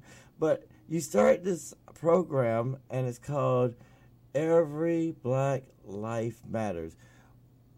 Okay, we got Black Lives Matter out there, and I want to know why did you start a program which is almost it's not the same at all as Black Lives Matter, but I mean, because I know Black Lives Matter has not done diddly squat for anybody of color. Um, Yeah. uh, and and the owners uh, t- has taken the millions of dollars to uh, what's the word I want to say? Millions of dollars to um, flourish his own civic organizations and needs, personal needs. Tell us about it. So, so, uh, so the reason why we started is because we saw the riots, the violence, the carnage, the black and brown businesses being burned to the ground. We saw a lot of black and brown people standing around that were associated with BLM, clapping and yelling and chanting as those black and brown businesses in the urban community were burned to the ground via Antifa. And so we realized that there's a disconnect here. Um, we realized that people that are faithful, you know, people of faith, people of moral character, after they um, begin to look into the background of BLM, that they're going to want an alternative. They're going to want a uh, an alternative that would align with their faith base and would align with their moral uh, compass. And so we did not want to start something that was so abstract from BLM. We actually purposely, strategically started Every Black Life Matters because when you think about it, nobody can say Black Lives Matter generally until they absolutely agree that every single Black life matters specifically. What it also does is it gives us the capacity, the the ability to change the narrative. So uh, we actually protect Black life in every phase of Black life, from conception to the grave, from the womb to the tomb. And so Uh, Black Lives Matter, they don't stand up for that. No, they Um, don't. No, they They're don't. strictly about police brutality, and that's just their whole shtick. That's what they're about. And uh, we realize that uh, Black life is much, much, much more broad than police brutality. So um, we needed to come out and be in the same lane, reframe all the arguments. So we're womb to the tomb, protecting Black life. Uh, we're pro family, pro nuclear family, pro fatherhood, pro, educational choice, school choice, pro free markets and capitalism, and and uh, nonviolent. You're and American. pro- pro criminal justice reforms. You sound like an American. Yes. Because the other organization sounds very socialist and communist because number one, it didn't want. Uh, I'm sorry, socialist, communist, and Nazi because they didn't like Jews, they didn't like Asians, they didn't like uh, anything other than one thing, and it's like it was a marketing appeal to get the people of color in America to join with them. And I'm still trying to figure out how they were able to extort these corporations and organizations to give them money, to give them a, a, a, a platform on buildings, to get a boulevard, a street. How did they do this? What was the extortion they used to get it? What? Uh, we'll burn down these buildings if you don't do it. Well, I, I think I think they they really uh, captivated based on the emotions of George Floyd. I mean, everybody saw what happened for nine minutes and forty five seconds, and they really bound. They really, you know, they really they they maximize that moment for their purposes. To this date, they say that they've amassed over ten billion dollars with a B Yeah, with the in beam. commitments uh, over the next 10 or so years, eight to 10 years. So um, they are a formidable force. They had and and still do to a large degree captivate corporate um, uh, corporations and certainly uh, the social and cultural elements in, throughout America. We see a lot of school districts that have adopted the BLM curriculum. What I mean, the world is that. that? So, um, so they are a force, and that's why we're here. Is we wanted to be in the exact same lane, reframing the arguments and going a different direction. And so it was important that we that we maximize the momentum of the moment via BLM. And uh, Neil Mammen is the one who called me and he said, "Look, Kev, I think we should do something." Uh, and we're both IT guys. Um, we're both here in the Bay Area, and uh, but I said, Neil, look, I'm busy. You're busy. How does this happen? And we we thought about it. We prayed about it. Came back a couple of days later and said, Yeah, let's do this. Yeah. So um, every ever since that time, um, we have been in this in this mode and doing our thing. I've been trying to reach Neil. I'm gonna keep going. You know, this is your show. Look, she's a country girl. She a good girl, and she got. I know she got a thousand questions for you. And I'm gonna sit back because I'm gonna try to reach Neil and, and get him on. Now, I'm just amazed. One quick question, and, and, I, and I, yeah, everybody, y'all see my my Skype screen. Um, the question I have is this: with your organization competing, trying to eradicate, eradicate, that's a good word, the ideology and the uh, indoctrination given to us by Black Lives Matter, do you Right. see? I mean, it, your organization is built on togetherness, not separation. I- It's a Christian base. I mean, it's where it's supposed to be do you see that the radicalism of Black Lives Matter has not only destroyed the cultural founda- foundation of people of color when it comes to the America, the United States, the ideology that we've been taught, or is there something that we're missing? No, uh, BLM has uh, and and will continue to destroy the uh, you know America in any way that they can, because that's just part of what they do. Um, and so we really need to be committed to standing against uh, BLM because um, fundamentally they don't stand with us. They don't stand with American values, American history. Um, they stand against us in that regard. And so it's important that that we uh, we have a universal front and stand against Marxism. Uh, BLM is they are revolutionary Marxists. They've said it multiple times on video. They are uh, and do participate in witchcraft and incantations. Um, they are anti-father. All of these things are. It's it's important that we as as the American people uh, come together and stand together against these types of forces because they're completely antithetical if you're a person of faith, and they're an- anti-American if you just are a moral person of, of good moral character and believe in American history. Well, Kevin, it's Annie. I'm back after trying to figure out, and I do have you now finally up on the video. So when you guys switch speaking, so it goes from um, Darrell to you. About I finally figured that one out. So I'm not that dumb. I may have been born blind, a blonde, but I'm not dumb. Anyway, um, what really drives me crazy is when I see people apologizing for the way they were born. I'm sorry, I'm white. I, I, when I when I listen to that, it just makes my blood boil.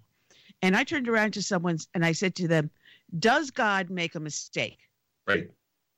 And I said, "He chose me to be right. here in this family at this point in this time. He's got a purpose for me. It's up to me to learn what it is and do it." Right. So I apologize to no one.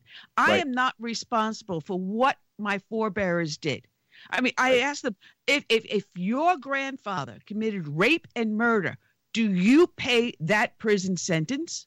Right. So why are you asking me to pay for something I had absolutely nothing to do with and no control of? And am I privileged for being white? Uh, well, try being a white female during the period of affirmative action, being told, "I'm sorry, you can't, we can't hire you because we need black and Hispanics." Well, I said, "I'm female. I'm sorry, we need black and Hispanic females." How many jobs I was turned away from? How many scholarships I was denied? I had to work three jobs to put myself through college. Tell me where the privilege came from. Well, here's here's the thing that I like to make clear to everybody: we're Amer- we're we're living in America we're all privileged, quite honestly. Compared to yes. the rest of the world, we're all privileged. Mm-hmm. And there's no one here that has the audacity to say, well, you're more privileged than I, because the good news about America is, is we all have the capacity to make uh, our moves. A meritocracy is still alive and available. And if we want to be entrepreneurs like you all are, starting your own podcast and, and, and doing your own network, we can do that.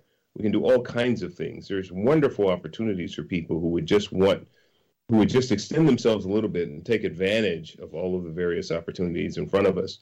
The thing that gets me about these people that would like to overlay, well, you're white and therefore you're canceled, therefore you're racist, a supremacist and privileged and all this other foolishness, is what's interesting about their arguments, and uh, we've heard them all, is they completely neglect the actual white supremacists who did start and encourage and elongate slavery. There was a particular faction. It wasn't all whites. No. Think think critically with me. Yeah. Remember, we had a civil war, which means there were at least a little bit more than half the whites, mostly in the north, fought those that were of a particular faction, a particular mindset in the south. You under you following? Oh, absolutely. So let's let's follow that history a little bit. Let's see why these, you know, Kendi and DiAngelo and all these other talking heads that are proponents of CRT and all these teachers, uh, why they conveniently neglect history. Follow with me for a second. It was in the 1800s. We had um, we had um, this particular faction uh, that wanted to encourage and use slavery for as long as possible they put progressive judges in place. So when we had Dred Scott, we had uh, Plessy versus Ferguson, we had Jim Crow, uh, their judges made, who are that particular faction, made, you know, unscrupulous uh, legal uh, uh, determinations. That elongated slavery, that, that forced blacks in, in, in the position of being less than human for a longer period of time. That particular faction uh, voted against by gross majorities uh, 13th, 14th, and 15th uh, Amendment. That particular faction when we did have Homestead Act, which, if you do your research on that, basically it was the federal government had all these federal lands, and they were to give them to people who were trying to rebuild their lives coming out of Reconstruction. The Homestead Act was uh, was there.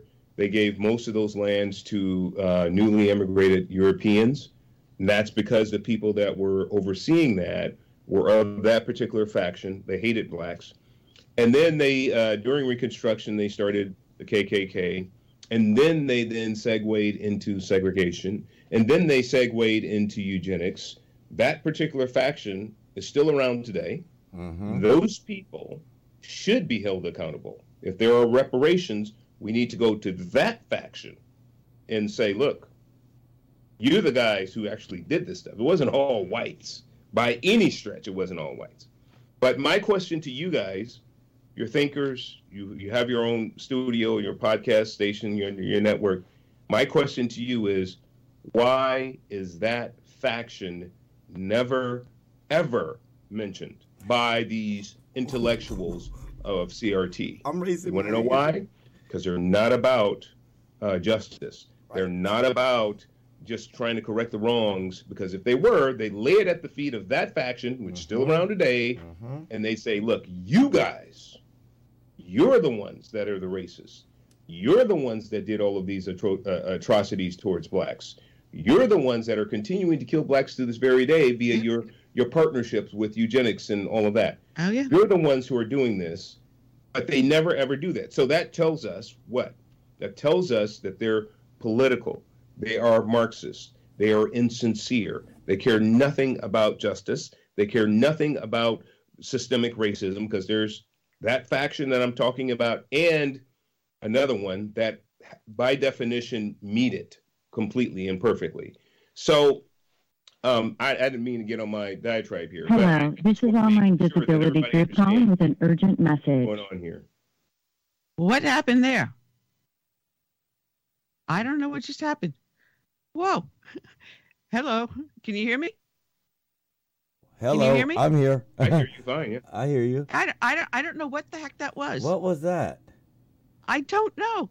Did you guys reach out to Neil? Yeah, I'm calling him now Okay. again. Uh, Okay. No, did I'll- you reach out to him based on my chat? I gave you a specific chat. Let me see. Hold on. Go to back to you. Yeah, his was the one with Jesus. Yeah, I did that. No, no, no, no, no, no, no. Look in the chat. Okay. I gave you his. Oh, chat here. Okay. All right. Oh, Anyway. okay, got it. That's where Well- he's waiting. That's where he's available. All right, got him. That makes life easy. All right. anyway, you know, I, I always look at it. It's it's about I don't know what happened to my background though. I don't know what's happening here. It says I don't know. You kind of like disappeared on me. You were there for a second, now you're not. So that is absolutely weird. that's kind of bizarre. I don't know what's going on. Okay, let's I try mean, I have this. my background and everything already ready. I don't know. well, Well, let me I'm- just try to I'm trying to get out. remove this and redo it. Let me just try to redo it. But uh, I always say it's it's about two things. It's about power, Neil control, is here. and the and the Benjamins. Neil. And I'm getting an error message. What am I getting? This is not coming up. I don't know what the heck. But you still with us, Kevin? Yes. Kevin's here. All right, Neil is well, uh, here. Testing Okay. one, two, three. You, we Uh, hear you you guys loud hear and me? I clear. can't Neil, hear you're in. you. Okay. All right. So I keep on getting Kevin, the wrong thing. I got a We- question. I've got you, Neil. I hear you. So Okay. you got to bear with us because this is all new to us. So Kevin is like, yeah, yeah, I'm Yeah. I got more Yeah. points to hit. I got more points to let go of. Hold on now, we're gonna be here all night because I got things to tell you. I can see that face, and Neil's like, oh yeah, it's time to party. I'm ready for Yeah. this one. So you guys can hear me? Yes, we Yeah, yeah, can, you're good. Neil. Okay, okay. So, uh, let me- one more question for Kevin. Since they do not acknowledge how we do it, knowledge and and show responsibility for their atrocities, it's almost like what's happening today in modern time with the Democrats going out saying what they did to Tim. Um, oh God, um, Tim, the the senator Scott? from Tim Scott. Tim Tim yes, Scott. Timmy I- Scott. I said, what a lovely man. He's such a lovely man. He's I a love great that guy. guy. Good personal friend of mine. Yes. And, and you know, so you can go and call a person basically a monkey or baboon and say anything they want about a person. Used to be, well, under the last administration, if you said something like that, you would have been told to resign, asked to resign, or you've been fired. Yep. These guys today can get away with that.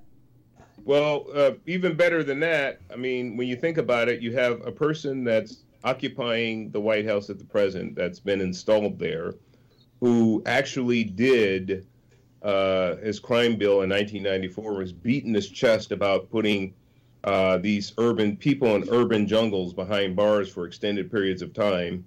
Uh, and then you had him st- standing on the Senate floor saying the N word multiple times during that same period Oh no, but and then now his son comes out, and this is his normal vernacular. His son uses the N word constantly, obviously, Yeah, huh? uh, because all his emails indicated as such. And and and my question is, is where is cancel culture? Oh, they mean- can't cancel him. Yeah. He's a Democrat. Yeah, he's president. exactly. He's president of the United States. He doesn't get what's the word we use today in modern term. He doesn't get the uh, um, the, the statement I want to use. He doesn't get canceled, censored, because he is the president of the United States of America. Right. So who was the former one? Oh, sorry. they still call the former one Mr. President or President Trump. Are you still do y'all hear former President Trump much? I don't hear former. I hear President Trump. So that tells me a little something. And why are 38 states doing recalls? Okay, and and hold on. Is this distraction for from uh, to give us this radical race theory and to bring this radical racism back into this country? Is this because you're hiding your son who's a crackhead? Oh, did I say that loud? I didn't mean to. Sorry. Oops.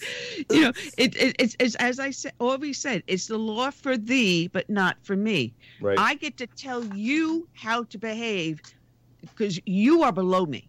No matter what, we are just dirt beneath their feet. Right. Now, I moved from the state of New York because I saw how liberal they were going and how the taxes were going, and plus, I did I got tired shoveling snow, and having walked a beat in Brooklyn for ten years, I said I'm out of here. I, I, I can't imagine being a cop in, in New York City right now. I, I, I my heart breaks for those men and women out there doing that job. But I moved here down to South Carolina, and boy, did I get doused in history, in history, about Senator Tillman going onto the floor of the House here and beating a conservative almost to death, about the start of the red shirts, which led to the KKK, the Garvey law, the Garvey law, a Democrat who became a senator also, that you should own.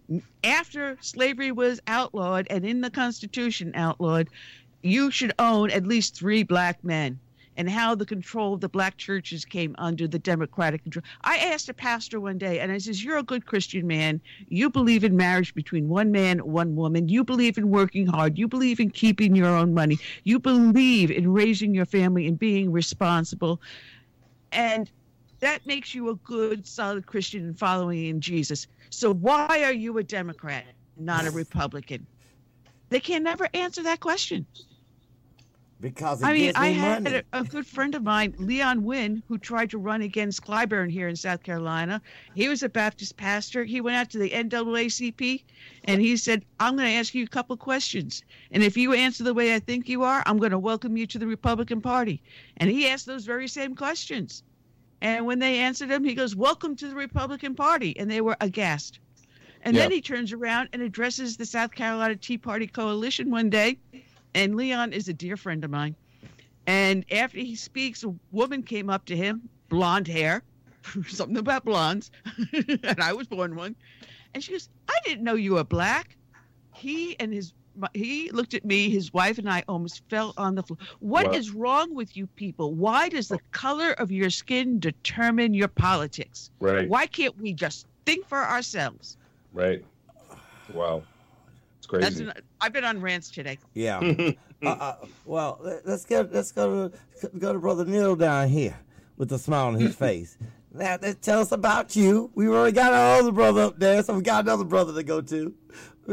no, we got brothers and sisters. We all gather together. We ought to sing "Kumbaya" and ask for That's it, reparations. and look, and we We are to for equal in the eyes of God. Okay, I That's can't, therefore I can't ask So- for reparations. Yeah, so I was uh, born in Ghana, and I grew up in Jamaica, in Sudan, Ethiopia, Eritrea, and Yemen. My parents are actually, my parents are actually from India. They're Indian descent, but I spent most of my life in Africa, and and then uh, later on when I was a teenager in the Middle East. So, so that's my brief background. I, I came here to go to the to school uh, in the 1980 in the 80s. Uh, uh, became a um, got a master's degrees in master degree in computer engineering and solid state fields of physics and a few other things. And I'm in Silicon Valley working in the tech industry, just like uh, Kevin here. Wow. So, could just tell me if when you look at all that's going on currently and you see this world that we're living in in the United States compared to that of your travels, because I've I've seen, like I said, a worldly man over here. Um, the question would be this: What do you see is really wrong, and how do you how can you and this organization that you you two are running can change the philosophy that's been instituted by this commercial awakening. See, I got I got to use the correct word. commercial awakening of Black Lives Matter. So the the the problem is, uh, you see, they really should have called it cultural lives matter because the problem is not color; it's culture. Thank you. It's you know, it's not ethnicity; it's culture, right? Because you could have somebody who is black from Nigeria, and he makes more than many white people here because his culture is for studying, is for parenthood, is for fatherhood, is the nuclear family, you know, and and they have a focus on education. Yet uh, you see that uh, the same African American who is the same color here, who grew up in the inner city, didn't have a dad, doesn't understand the value of education, or wasn't allowed to get an education, who you know who uh, is part of the public school system. You see that his the reason why he's in the plight he is is because the culture that was around him didn't allow him or didn't teach him the things that the Nigerian father was teaching his son, right? So it's not a color problem, it's a culture problem. And so our battle is how do we change the culture? Uh, but the culture is so much, and a lot of people don't understand this, the governments have so much control over culture if there is no family. So when the family is broken apart, the government becomes your culture. They determine, hey, if we reward this aspect of your life, you'll get more of that. You know, so they reward fatherlessness. You know, if a if a woman doesn't have a man in the family, she gets more money. Well, guess what? You're going to get more families without men in the family, right? Men in the house. Well, so you know, you, you've got a huge point there because if you read the founding fathers, their original communications between each other, they knew that we had to have a moral nation, a nation based on faith and less government. It should be from the people to determine upwards Yep. and not from the upwards. We have reversed the pyramid. absolutely. Yep. So now we have the government in charge. So now we get these stimulus checks, these handouts. No, Yeah. You can't do it. You cannot even buy a light bulb unless the government told you what toilet you sit on. Unless the government. Right. We we have become government is God instead of worshiping at the true altar of God, our faith. Well, they t- Once they broke faith away from us, and that's a Mhm. bad thing. I mean, God, guns. Oh my goodness, you've got to be a racist. You have to be. You have to be. No, no, no, no. You, you owe me now because of what my great grandparents or great great great great grandparents went through. But now you owe me. No, I'm sorry, honey child. You have no idea what my life is like. I owe you diddly. Now, and you brought up guns, and the funny thing about guns, if if anybody should be afraid of government taking their guns, it should be minorities and colored people, right? You know, it's like the old uh, poster. I have a poster. It says it's uh, um, Amer- uh, American Indians standing there, and underline says, "Oh, give us your guns. We'll take care of you. Don't worry." Right? it's like, yeah, they took care of the American Indians, the Native Americans, right? Uh, it's like, uh, why? The whole idea. The nation has to be based on a moral foundation. And if you don't have that moral foundation, and this is what's happening, right? If you look at some of the old constitutions and old rules and regulations, they were like two pages long, right? Because right. everybody understood what to do. But once you destroy morality and morality, instead of being objective, becomes arbitrary, then you have to itemize every single thing that's wrong because it's not natural law, it's like made up law. So now, if you look at some of the laws in, in some of the states, they're like thousands and thousands and thousands of pages because it's not obvious what the law is. Well, can I do this? No. Why? Because somebody decided that you shouldn't do it. Uh, usually because some other person could make money off it and they didn't want you to freely access that, right? You know, that's what's happening. And so as our moral basis gets shrinks, our laws have to increase. And the problem when our laws increase you get arbitrary laws that make absolutely no sense. I mean, you get laws that uh, uh, someone not to be named made, where having a bag of marijuana was a huge crime. Yet, if you had uh, the drug that was more common to white people, then it wasn't a crime, right? You could go to jail. I mean, you go to prison for 30 years for a, a crime that um, was particular to your ethnicity, to your uh, your culture, uh, and you, you end up with all these various arbitrary, capricious laws that have nothing to do with reality. And that's what we're seeing nowadays as we abandon morality. Well, that's the whole problem morality.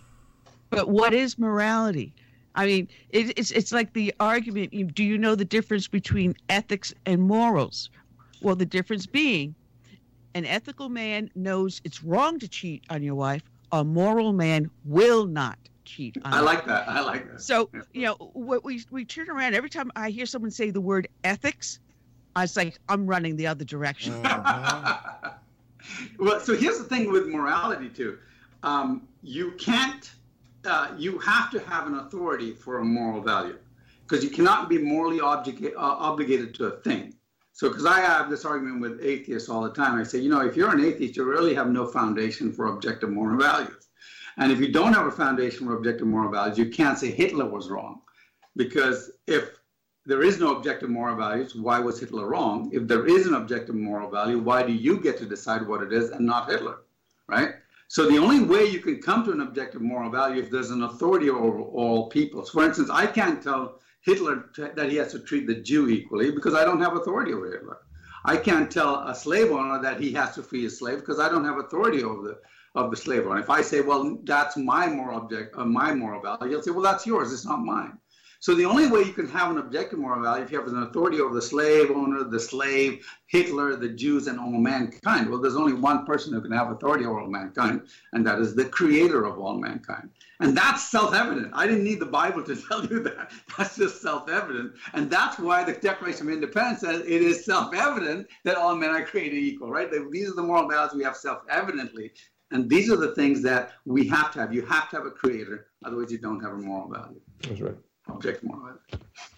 And what I, I love because you know I'm someone that grew up through the bicentennial, so I was steeped in it, uh, in history and learning, and I was, I really drank it up.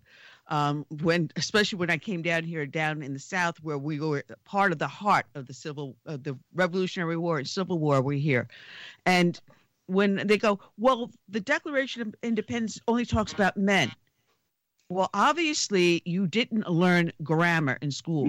But oh my goodness, now you have all these 57 different pronouns for whatever 57 flavors of the licorice you are. But no, no, no. They failed to understand the grammar that they used was specific, meaning all of humanity. Yep. I and and when they talk about this. I keep on arguing with them. The basis for the Civil War was in those founding documents. But if you even go further back, you can take the um, English common law that was codified under King Harold. I never even knew there was a King Harold until I started delving into. And there's a college upstate New York named after King Harold. Harold of all names. His mom must have not liked him or something. I don't know what. But even if you read the codified English common law, it talked about man's liberty, man's self determination, man's self defense, and right to property.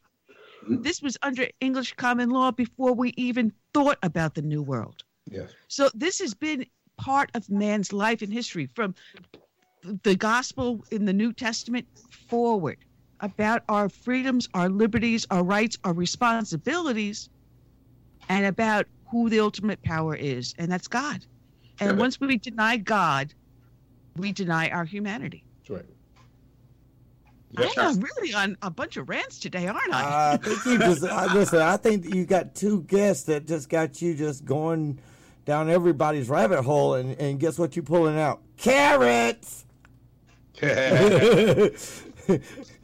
see, the thing is Oh, that man. people need to understand that no matter what, we're all human. But guess what? Well, I got to tell you what, because I am completely unscripted. What I have here is a clipboard with just a bunch of scribbled notes on it, and they're mostly one or two words or just one or two lines. And that's what I work off of, guys. Everything's off the top of my head. Oh, man. Darrell, did you get the text I sent you for our next guest? Uh, let's see. Test. Okay. Yeah, all right. Anyway, it is so much fun to have you guys here. And how did the two of you come together?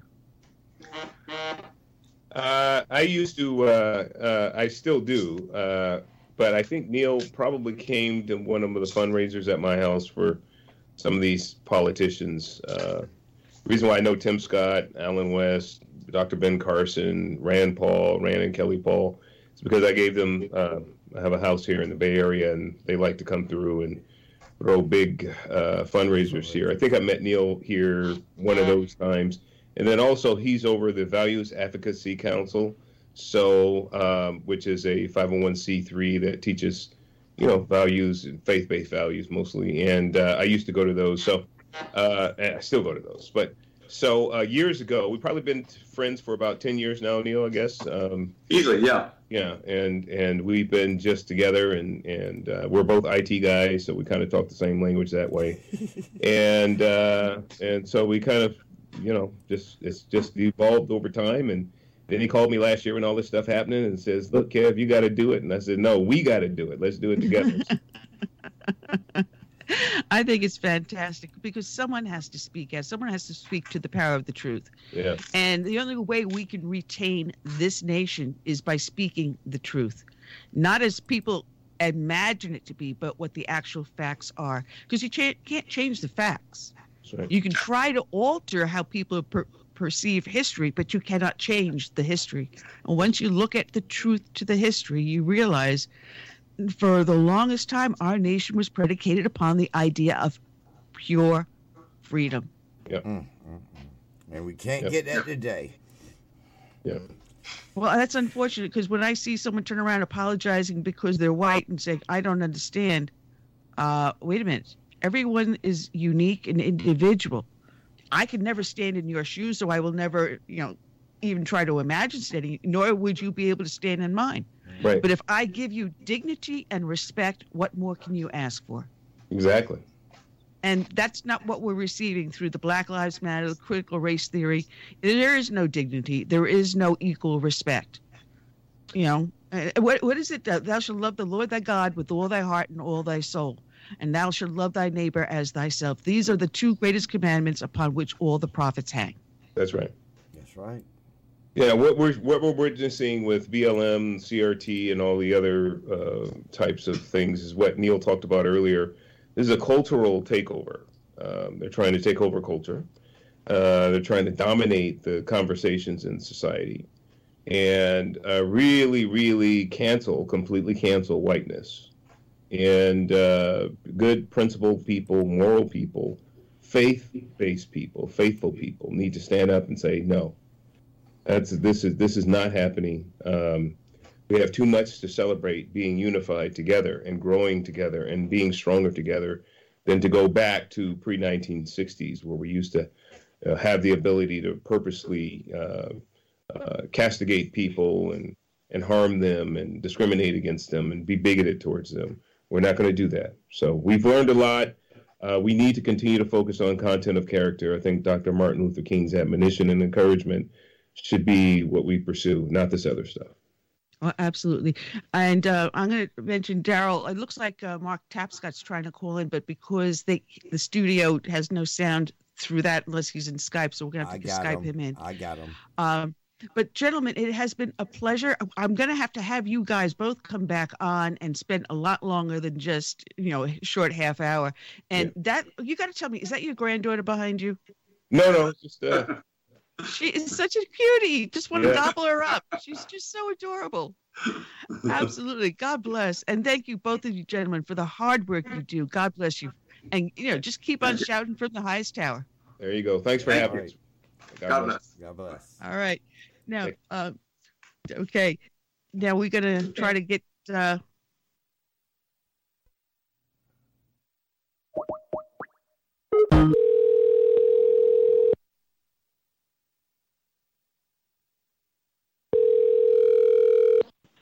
Hello. Hey, Mark. Give me one second. I got to reconnect with her. So let me just check calling to make sure the line was clear so I can call you in. Okay? Okay. All right. Is able to hear me uh, on Blog Talk Radio as well as uh, YouTube and Facebook.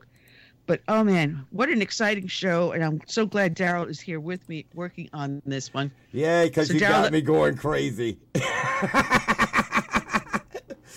I love it though. Oh man! And here comes the, the Mark. Hello, Mark. Yeah, Mark. Mark, I got to apologize.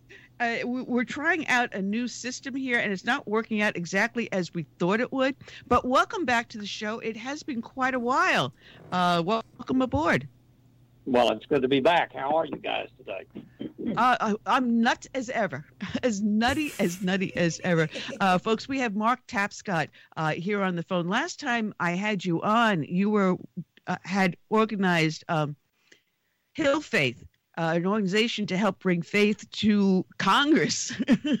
oh boy, can they need you right now? But now you're with the Epoch Times. Congratulations! Wow, that is amazing. And I, I read your stuff, and I have to really, really uh, get a kick out of it because when I read the Epoch Times, I get you, I get my friend uh, Gordon Chang. I've known Gordon now about going on uh, 10, 12 years. Um, Trevor Loudon. So I, it's like old home week for me.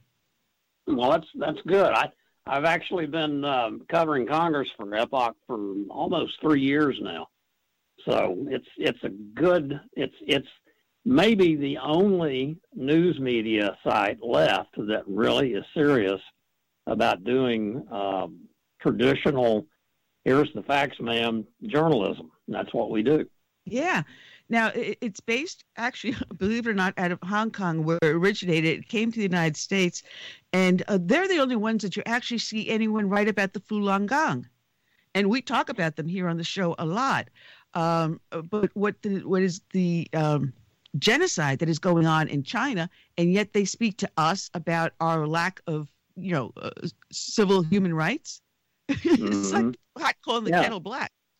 Yeah, and it's not just Falun Gong folks that uh, are persecuted. Christians uh, throughout China um, are being increasingly persecuted. People thrown in jail, churches being bulldozed down, and of course, up in the northern part of China, you have the uh, the Uyghurs right. who are Muslim.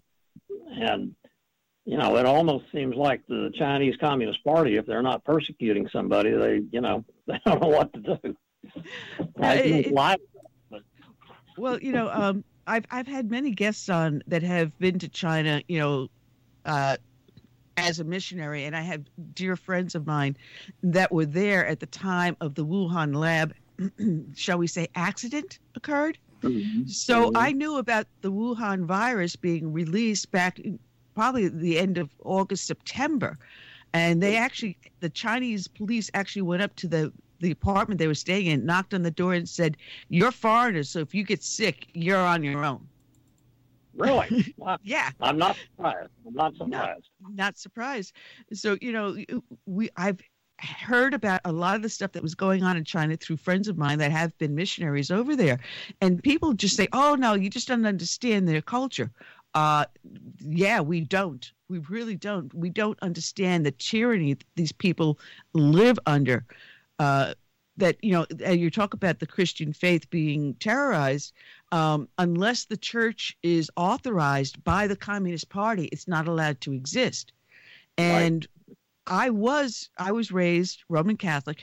You can't get any more Roman Catholic than Italian Roman Catholic, and that's how I was raised. I, knew the Mass in Latin, um, but when I saw certain things going on in the church, and especially with this new pope, I'm saying, no, no, no, no, no. I have to stop a step away because what this new pope did was he sat down with the Communist Party and said, "Well, you're going to let the Catholic Church in, and we'll let you choose the bishops." Uh, yeah. Yeah. Do you see a problem with that? I see a lot of problems with that. the uh, you know it's it's interesting that you that you mentioned that you were raised uh, a Roman Catholic. I was raised a Southern Baptist, um, and yet the bottom line is Jesus is not a Catholic. Jesus is not a Baptist. Jesus is the Lord and Savior and the Creator of the universe.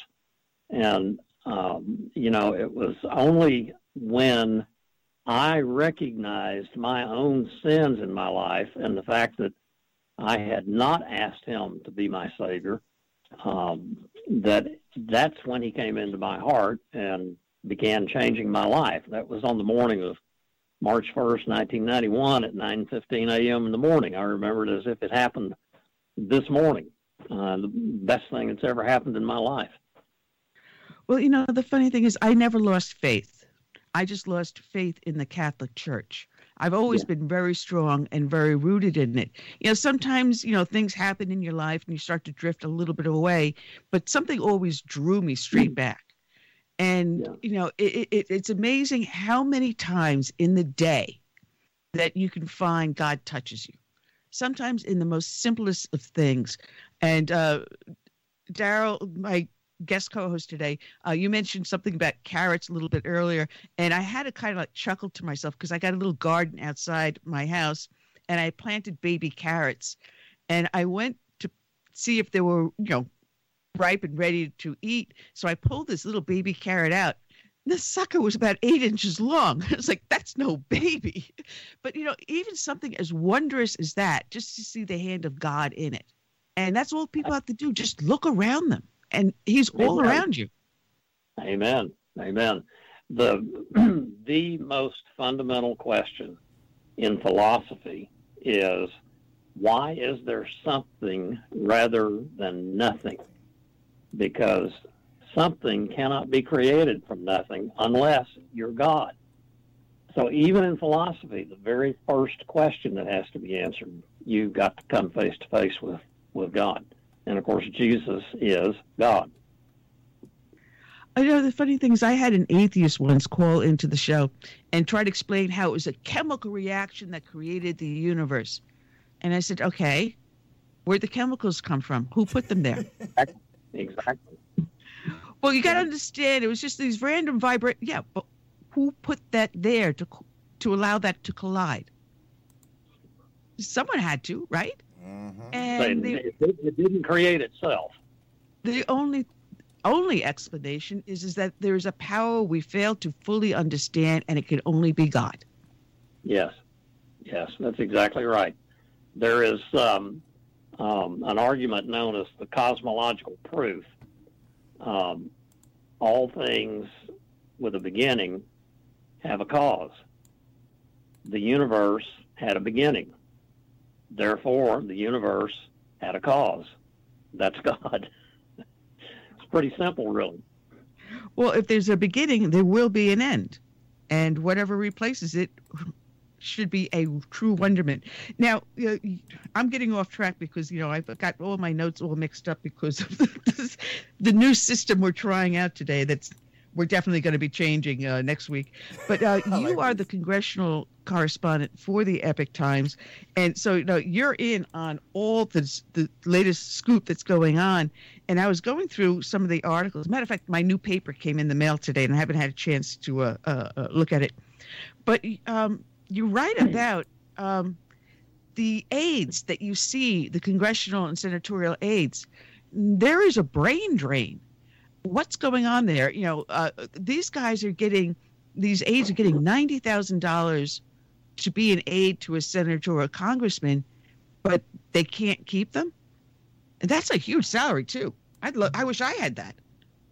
Yeah, um, you know, and and that's that's that's not an uncommon reaction uh, from folks who are um, outside of Washington D.C., which is only San Francisco and New York City are more expensive places to live. Mm-hmm. Um, nobody forces anybody to come up here and be a congressional aide, but the bottom line with it is, and I've I've been here since 1976, and I've I've watched this process over the years. Um, they tend to be younger. Um, the average age is about 27 or 28. Um, they come from all over the country, mainly from um, um, um, the the better state schools and of course the Ivy League schools. So they're very they tend to be very intelligent, very well educated. They work extremely long hours. Um, they get very little recognition for it, and they typically are paid, um, as I mentioned in that particular story that you uh, just noted, um, compared to career civil servants, career bureaucrats, um, on average about 20% less. And trust me, they work a lot more hours uh, without without uh, basically recognition. And because they're young, tend to be young, um, and lower paid, what what you see happening frequently is um, an individual will work uh, for say three, four, or five years on the Hill, uh, and in the process, they you know they gain understanding about how the legislative process works, how to talk to senators and congressmen to be persuasive to them, um, and and they make lots and lots of contacts. Well, all of that accumulated knowledge, then they can cash in, if you will, by taking a job with a, um, a law firm in D.C. or a lobbying firm, and it's oftentimes difficult to see the difference between the two, um, and be paid considerably more. So, as the government has grown and grown and grown, the demand for lobbyists has grown and grown and grown, and all these congressional aides who, in the course of the time that they spend on the Hill, they accumulate a great deal of knowledge that is important. Um, mm-hmm. They then they then leave the Hill um, and become lobbyists, and that's the brain drain, and it makes it it makes it basically uh, all but impossible for Congress to have the kind of um, staffing and uh, institutional memory, if you will, uh, to do the kind of real tough, systematic oversight of the bureaucracy um, that is desperately needed. Um, there's there's a reason the founders, when they wrote the Constitution, um, the first branch that they created is Congress, the representative branch, the most representative branch, and it is um, in any constitutional confrontation with uh, a president or the Supreme Court, the Congress, under the Constitution, if it chooses to, has all the ultimate weapons against the other two. It's the first branch for a reason, and the founders intended for it to be um, having a very aggressive oversight role of um, uh, over the regulatory part of the executive branch and that's becoming basically they, they they can't do it now, and that's that's a huge problem for everybody. No, it is. But the, the thing is, is that when you have um, a, a senator or a congressman leave office, there's a moratorium before they can become a lobbyist. But this doesn't happen with these aides. They can go with the full knowledge of what was going on behind doors and enter K Street and know how to manipulate these senators and congressmen to get whatever it is they're lobbying for done. And that that's a dangerous mm-hmm. combination, isn't it? Well, you know that two-year moratorium on a uh, senator or a representative. Um, what what it says is they can't physically be back on the floor of the Senate or the House to lobby. That doesn't mean working for, you know, um, the hardly able, didn't we really stick them law firm downtown. Um, you know, they can, the senator and congressman can tell the folks in the lobbying firm, you need to talk to this guy, and then you need to talk to that guy, and then you need to talk to this one. And it, it effectively makes that two year moratorium really um, pretty meaningless. It's symbolic more than anything else. Well, now, are you finding the aides are leaving this congressional under this administration faster than they did under previous administrations? I, I don't think so. Um, there's not there's really not any real solid data on that that you can compare, say, uh, what's happening now post January 6th uh, with say what happened in Congress 10 years ago. Um, but but my own observation and uh, a lot of the folks that, that I've interviewed and talked with about this problem, um, they agree that um, in the last 10 years, especially, the uh, size of the committee staffs in Congress have been reduced. The size of the personal staffs have not been reduced, but the pay that is available to recruit people for those staffs uh, has not kept pace with inflation. So what you have is um, a, a, a, guy or a, or a woman working for a senator or a congressman on a committee, and that person is making you know fifty, sixty, seventy thousand dollars a year, and they have tremendous power over the the lobbyist who comes over and who is making probably three times as much, and the executive branch bureaucrat who is probably making twice as much. Um, and yet they're paid so much less. Hmm. And you know, as as long as you have that kind of a differential, you're going to have a brain drain. Right. Right. Now I'm going to just change a little bit here um, because they're talking about breaking up big uh, social media networks like um, Facebook, Google, Amazon, and treating them more as if they were a utility. So, for mm-hmm. example, when they broke up Ma Bell, it was so that you know you you can't discriminate against who uses your utility, and they're talking about treating Facebook and all the other social networks the same way saying you're you're offering the service as if it's a regular telephone. So if you go out and get an iPhone, it doesn't care what your political background or your religious ethnicity or whatever it is. You know, you're buying an object and you're treating it like an object. But now uh, there may maybe even a bigger push because in the Epoch Times there was the story about a pro-Israel Jerusalem prayer team page that was yeah. flooded with over 800,000 hateful comments. Now, the, what I found interesting in the article is that the site's global following, mainly of Christian and Jews, also included 18 million Muslims. And it was yeah. all peaceful and prayerful until it had this huge explosion of anti Semitic attacks. So rather than going after the people attacking the site, they take the site down. Does that make any sense? No, it makes no sense at all. And in fact, um, that all happened in May, um, uh, towards the end of the month, and the, the, it got virtually no coverage. It got no coverage in the New York Times or the Washington Post.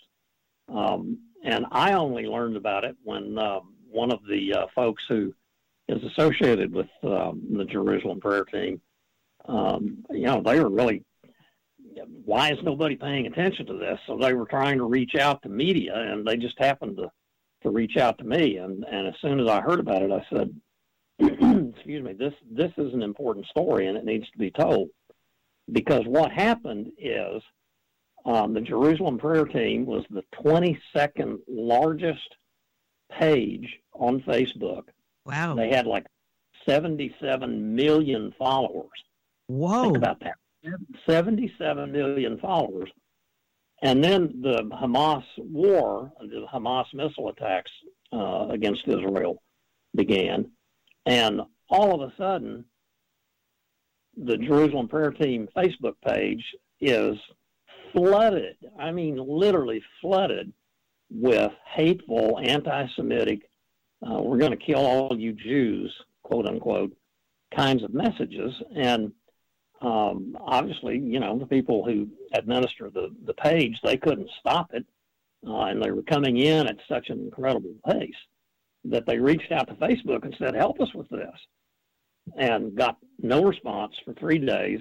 And then after three days of begging for help, Facebook responded by shutting them down. It makes no sense at all. And what it amounts to is, in my view, uh, a blatant illustration of uh, censorship.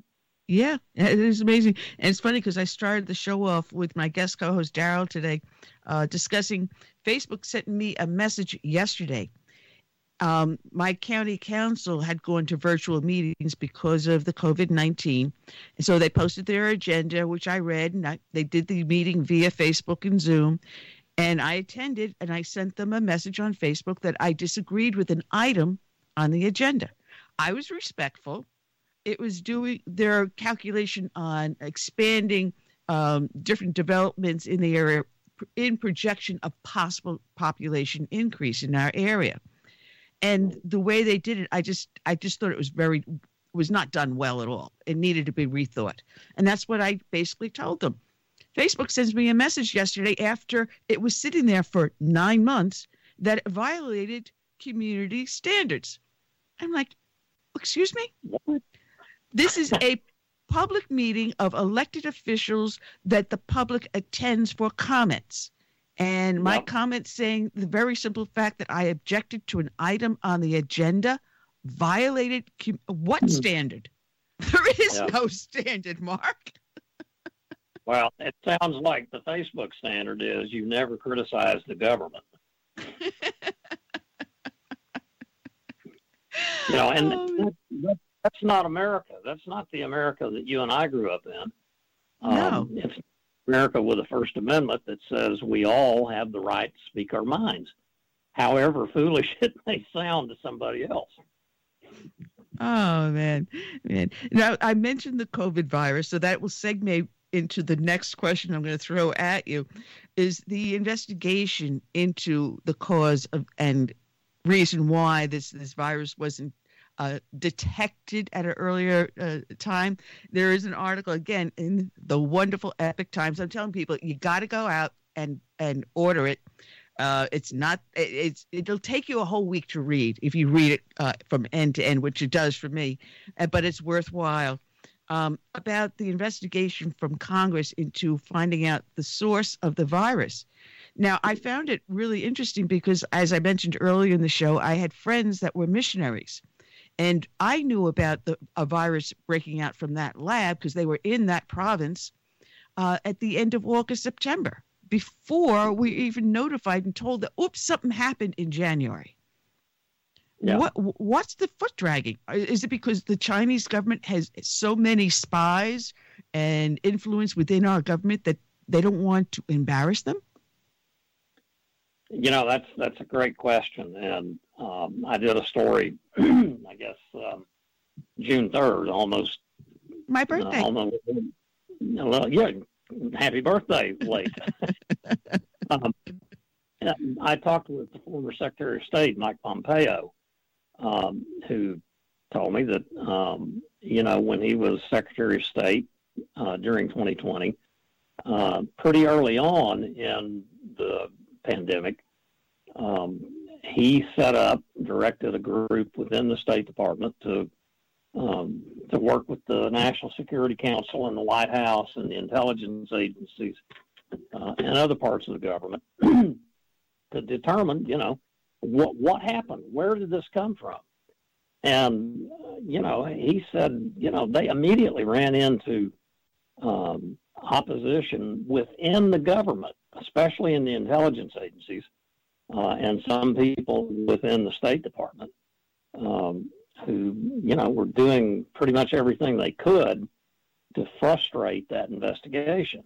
And um, I, I think it's it's very clear that something happened that didn't involve uh, eating bat meat.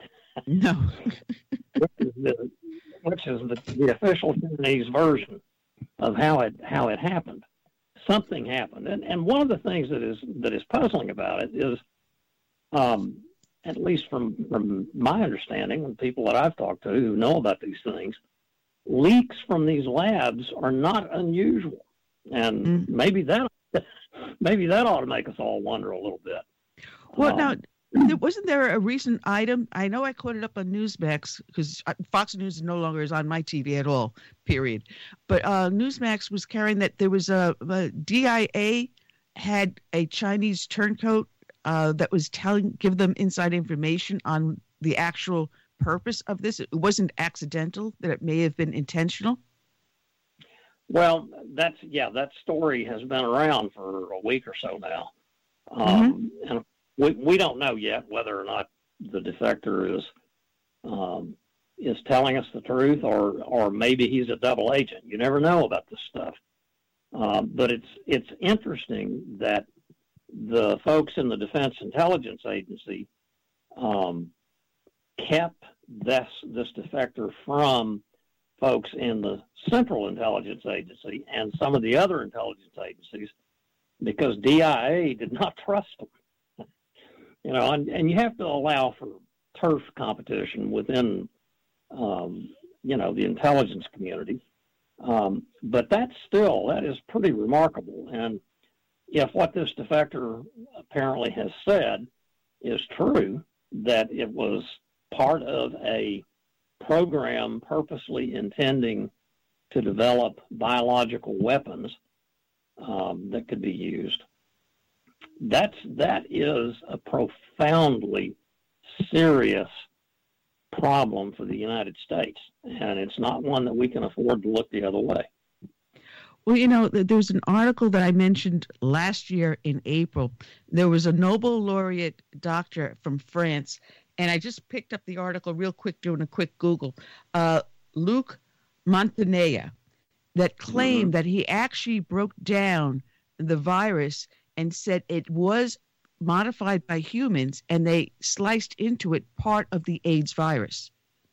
Now we're hmm. hearing other scientists coming forward saying this has been modified by humans. What is the what they're finding in there, the RNA and other factors in there could not occur naturally in such in in in in our environment. In a, in a normal environment, yeah, right. And that's that's exactly the when you hear the phrase gain of function research, that's exactly oh, yeah. what it does. It intervenes in the the DNA of the cell to alter it to have certain characteristics, and that's that's pretty dangerous stuff. Now that that raises even a larger question because if it's made to alter our DNA and they're giving us these vaccines, what happens to the next generation of people, uh, our kids? What's going to happen to the kids? You know, how will it alter our DNA? And I'm I'm hearing these things about mandatory vaccines. You can't come into a restaurant if you're not vaccinated. If you're not vaccinated, you're sitting by the toilet or by the kitchen, and everyone else that's vaccinated gets the best seats. Or if you go to an NBA game, there's a section for the vaccinated and a section for the non-vaccinated, and it's gotten so nutso. But these are experimental vaccines. So the FDA says, well, if it's experimental, we cannot mandate but if it alters our DNA without us knowing how our DNA is altered, why do you even have them out there? It, it raises so many questions, Mark. Amen. Yeah. I have a friend, uh, Tom McKee, who's the uh, proprietor of the Daily Gouge blog, which I commend to all your listeners, um, telling me about a conversation he had recently with another with a friend of his. And that friend told him that he had decided to get the vaccine um, based on the research. And Tom said, I told him, you are the research. yeah. that is absolutely we're, true. We're that's all getting So yeah, that's absolutely true. I, I mean, I, I, I, I had to. I got two handicapped people, actually three handicapped people. Myself, my 89 year old mother, God bless her, she'll be 89 July 4th, and my husband. So I've got dueling walkers but I constantly get asked every time I either take them to a doctor visit or to the hospital or I have to go, you know, are you vaccinated? Now I had to go yeah. for uh, a pain injection on my back because I, I really it's crippling pain at times, and they keep on going. Well, I can't wear a mask. The mask makes me physically ill, and it's not psychological. It is just I went to the doctor. He ran a bunch of tests. It's just I'm one of those freaks, so I wear a shield instead. Well, if you're not can't wear the mask, have you been vaccinated? No. Are you going to? I says I can't because I have underlying health conditions. And one of the things these vaccinations do, they're finding it inflames the heart. Uh, excuse me, Yep. I've been in the ICU, cardiac ICU, too many times. Nah, uh-uh, you ain't messing with the heart. I've got the Watchman implanted in there to prevent me from having another stroke. Uh-uh, you ain't messing with the heart. So, you know, and I keep on getting these doctors, it's like insisting, no, no, why? But they've Yeah. got this mindset. And uh, you're going to love this, Mark. Um, I took my husband um, out to the store the other day, and as we're driving down, I see this guy. His windows are all rolled up. There's no one else in his car, and he's got a double mask on. Yeah, I, I see people like that too. I, you know, you just shake your head. Well, Darrell's going to be calling in our next guest because I just sent him a, a message here on Skype to call our next guest. And so, Heritage Foundation follows you, so you should feel honored. And uh, Victoria, I'm going to get a, a hold of her because you want to be a frequent guest. And I'm sorry I haven't had you on much sooner. My bad. And can you believe, Not Mark, that we have been doing this? Uh, this is my 11th year doing this. Wow. Wow. Congratulations. Yeah, yeah. This July will mark 11 years next month. So yeah, I am going to hook up with Victoria and see that you get a permanent spot. How's that sound? Well, I just hope I don't disappoint you. you never do, and I don't think you ever will, because if we find out what's going on on the hill there, it's going to be from you. God bless you, mm-hmm. Mark. All righty. Thanks for having me on today. Wow. It is our pleasure, and like I said, I'll get a hold with Victoria, and we will arrange it. And next time you come on, we'll have it running a lot smoother than today. Hey, it sounded pretty. I have no doubt. and I got I got someone helping me produce now. I got my guest co-host Darrell producing. well, God I'm- bless. I will talk to you the next time. All right, Mark Tap Tapscott, check him out over at the Epoch Times. I'm telling you guys, you got to get the paper. It is awesome. It is awesome.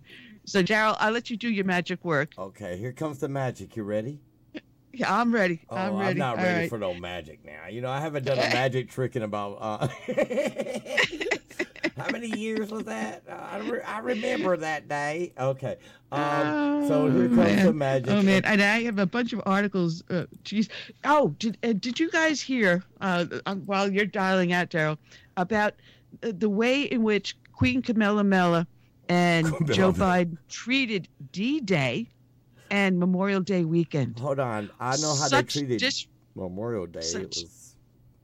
Oh, it was just an, a, a long weekend. Yeah. yeah. Instead of giving honor to the brave men and women that laid down their lives. Hello, Hello, is this Dr. Lee? this is he. Yeah, hi, Dr. Lee. We've been having a new setup on the show today, so I have to apologize. I'll talk to Tom about it, but uh, we've gone to a new method of doing stuff, and so we end up having to call you rather than you call us. So Oh. you're live. Uh, we're using Skype, so I don't know if you're on your phone or video, but if you wanted to, you can activate your camera or not. But we're going ahead.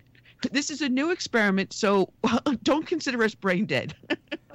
okay, all right. I, well, I like experimentation. That's fine. Well, I'm hold on. conservative, but I believe in you know careful, prudential experimentation. Well, so far we've had a few glitches, but not too bad. We managed to work through them. Um, but anyway, um, thank you for joining us. I'm, and I got to thank Tom. Tom sends us great guests every single week. So it, God bless you guys for the hard work you do over there at Heritage Foundation. If there's anything you should donate your money to, would be to the Heritage. And we just had Epoch Times on just before you, so you're following good footsteps Oh, and yeah. you're you're also an expert on oh my greatest uh e it itch put a put a b in front of it uh complaining about china the nia, nia, i just can't say the word now how naive we are about the power that china is exerting and what they're attempting to do worldwide how blind people are and yet they still insist that hey no no no no don't don't bash china no, that- that they're innocent Really? Oh, come on. And you wrote a great article called China's Grand Theft. And he Thank was on. C-SPAN. I remember him on C-SPAN. I that's why I was sitting there like, I know that name. I know that name. I know that name. Oh man, go ahead, Doctor uh, Doctor Lee. Go ahead.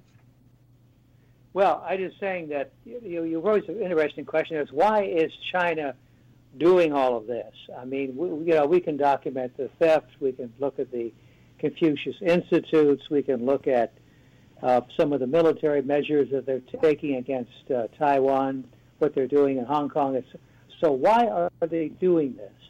Now, some people say, "Oh well, uh, you know, they, they've got a they've got a big GDP now, and they've got a, over a billion people, and they're just being nationalistic." But I think it really comes down to, to to me the one simple thing, and that is that they're communists.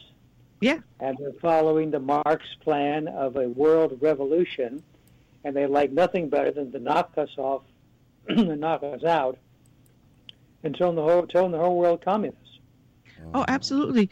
And they've never really truly been friends with the Soviet Union. So if they knock out the United States, the rest of the free world will fall behind. And then the next thing they do is take over Russia because they've always been in competition with them. And it's, it's very simple world dominance. And it's funny because I just mentioned that we're going to be in our 11th year doing this um, next month. But 10 years ago, I was talking about the road and bridge projects that they've been going into Africa, Africa, South America, the Caribbean. They've been going into various Asian other nations and in the Middle East. And once they get their foot in, they control that piece of property. And if we ever were to look out on the U.S. map, how much property they own here in the United States, for heaven's sakes, we've got a, a, uh harbor up in New England that's our navy can't even dock in because it's Chinese communist controlled. People don't understand how insidious they have woven themselves into the fabric of every nation in the world. hmm Absolutely. And now those nations are saying, as the bill comes due, they're saying, wait a minute now, what, what did we agree to do? Because they're now being pushed around by the Chinese. They're asked to be open up uh, their secrets to them. Uh, they're conducting themselves in a way in which, you know, th- this would make Marx and Lenin look like, uh, you know, patsies. Literally. Yeah, Uh, but- and if you look at it, you can you cannot go into any any store. I, I dare people to, to go into any single store that does not have a product from China in it. I went. I wanted to hang something on my front door, and I found a red, white, and blue star, and I, I take the price tag off. I hang it on the front door, but before I do it, I turn it over and I look at, and it's made in China. I've got a piece honoring the, our American Republic, and it's made in communist China. And I, I just, and they put the price tag over it, so you didn't know it until once you got it home and took the tag off.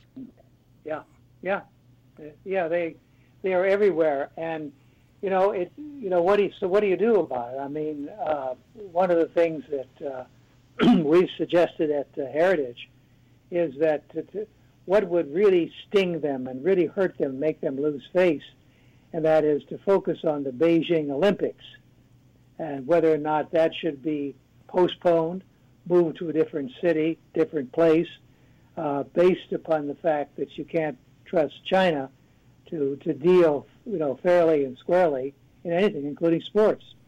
hmm Absolutely, and you know, uh, they, if people understood the lobbying that they have with our senators and congressmen, that helps you understand why Joe Biden and his son and his brother uh, got into bed with them, or how Mitch McConnell is so influenced by them through his wife, whose father has direct connections to Communist China, or if you even think of bringing your manufacturing or any other business over to Communist China, at least one to two members of the Communist Party must be on the board and part of that company, how you have to surrender all of your intellectual materials, designs, and everything so that they can turn around and say, all right, you're going to manufacture for just so long, and then we're going to turn around and steal your business and your product. It, it, people fail to understand the influence. And you mentioned the Confucius schools. why should anyone be worried about the Confucius schools? Wasn't he a peaceful guy, a logical guy, someone that gave harmony? Really? The schools? What is, what concerns me about that, uh, I, among other things, is that this is not just at the college level, but that they are now invading the classrooms of yes. you know, K through 12. Mm-hmm. Uh, and so you can see they're trying. Of course, they always take the long view, and this is one of the things again that's very hard for us to realize that they don't necessarily look for immediate results. This is part of a 50, even a 100 year plan in which they're not only wanting to be number one, but they want to pay back the West for, and particularly the United States, for what they see as insults, what they see as gratuitous behavior uh, on our part towards them. And so to thee, to them, uh, they will do whatever they have to do to make us pay the appropriate price for the way that they've insulted and hurt and damaged uh, China, beginning with the Opium Wars back in the 19th century. So this has been going on for a long time. And there's a lot of payback involved, is my point. Oh, absolutely. And even if you even go back to the uh, the American Railroad, I mean, they've never forgiven us for that either. So you know, there's, there's so many areas.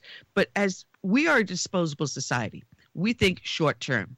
If we don't do it in 140 characters on Twitter, then it's not worth paying attention to.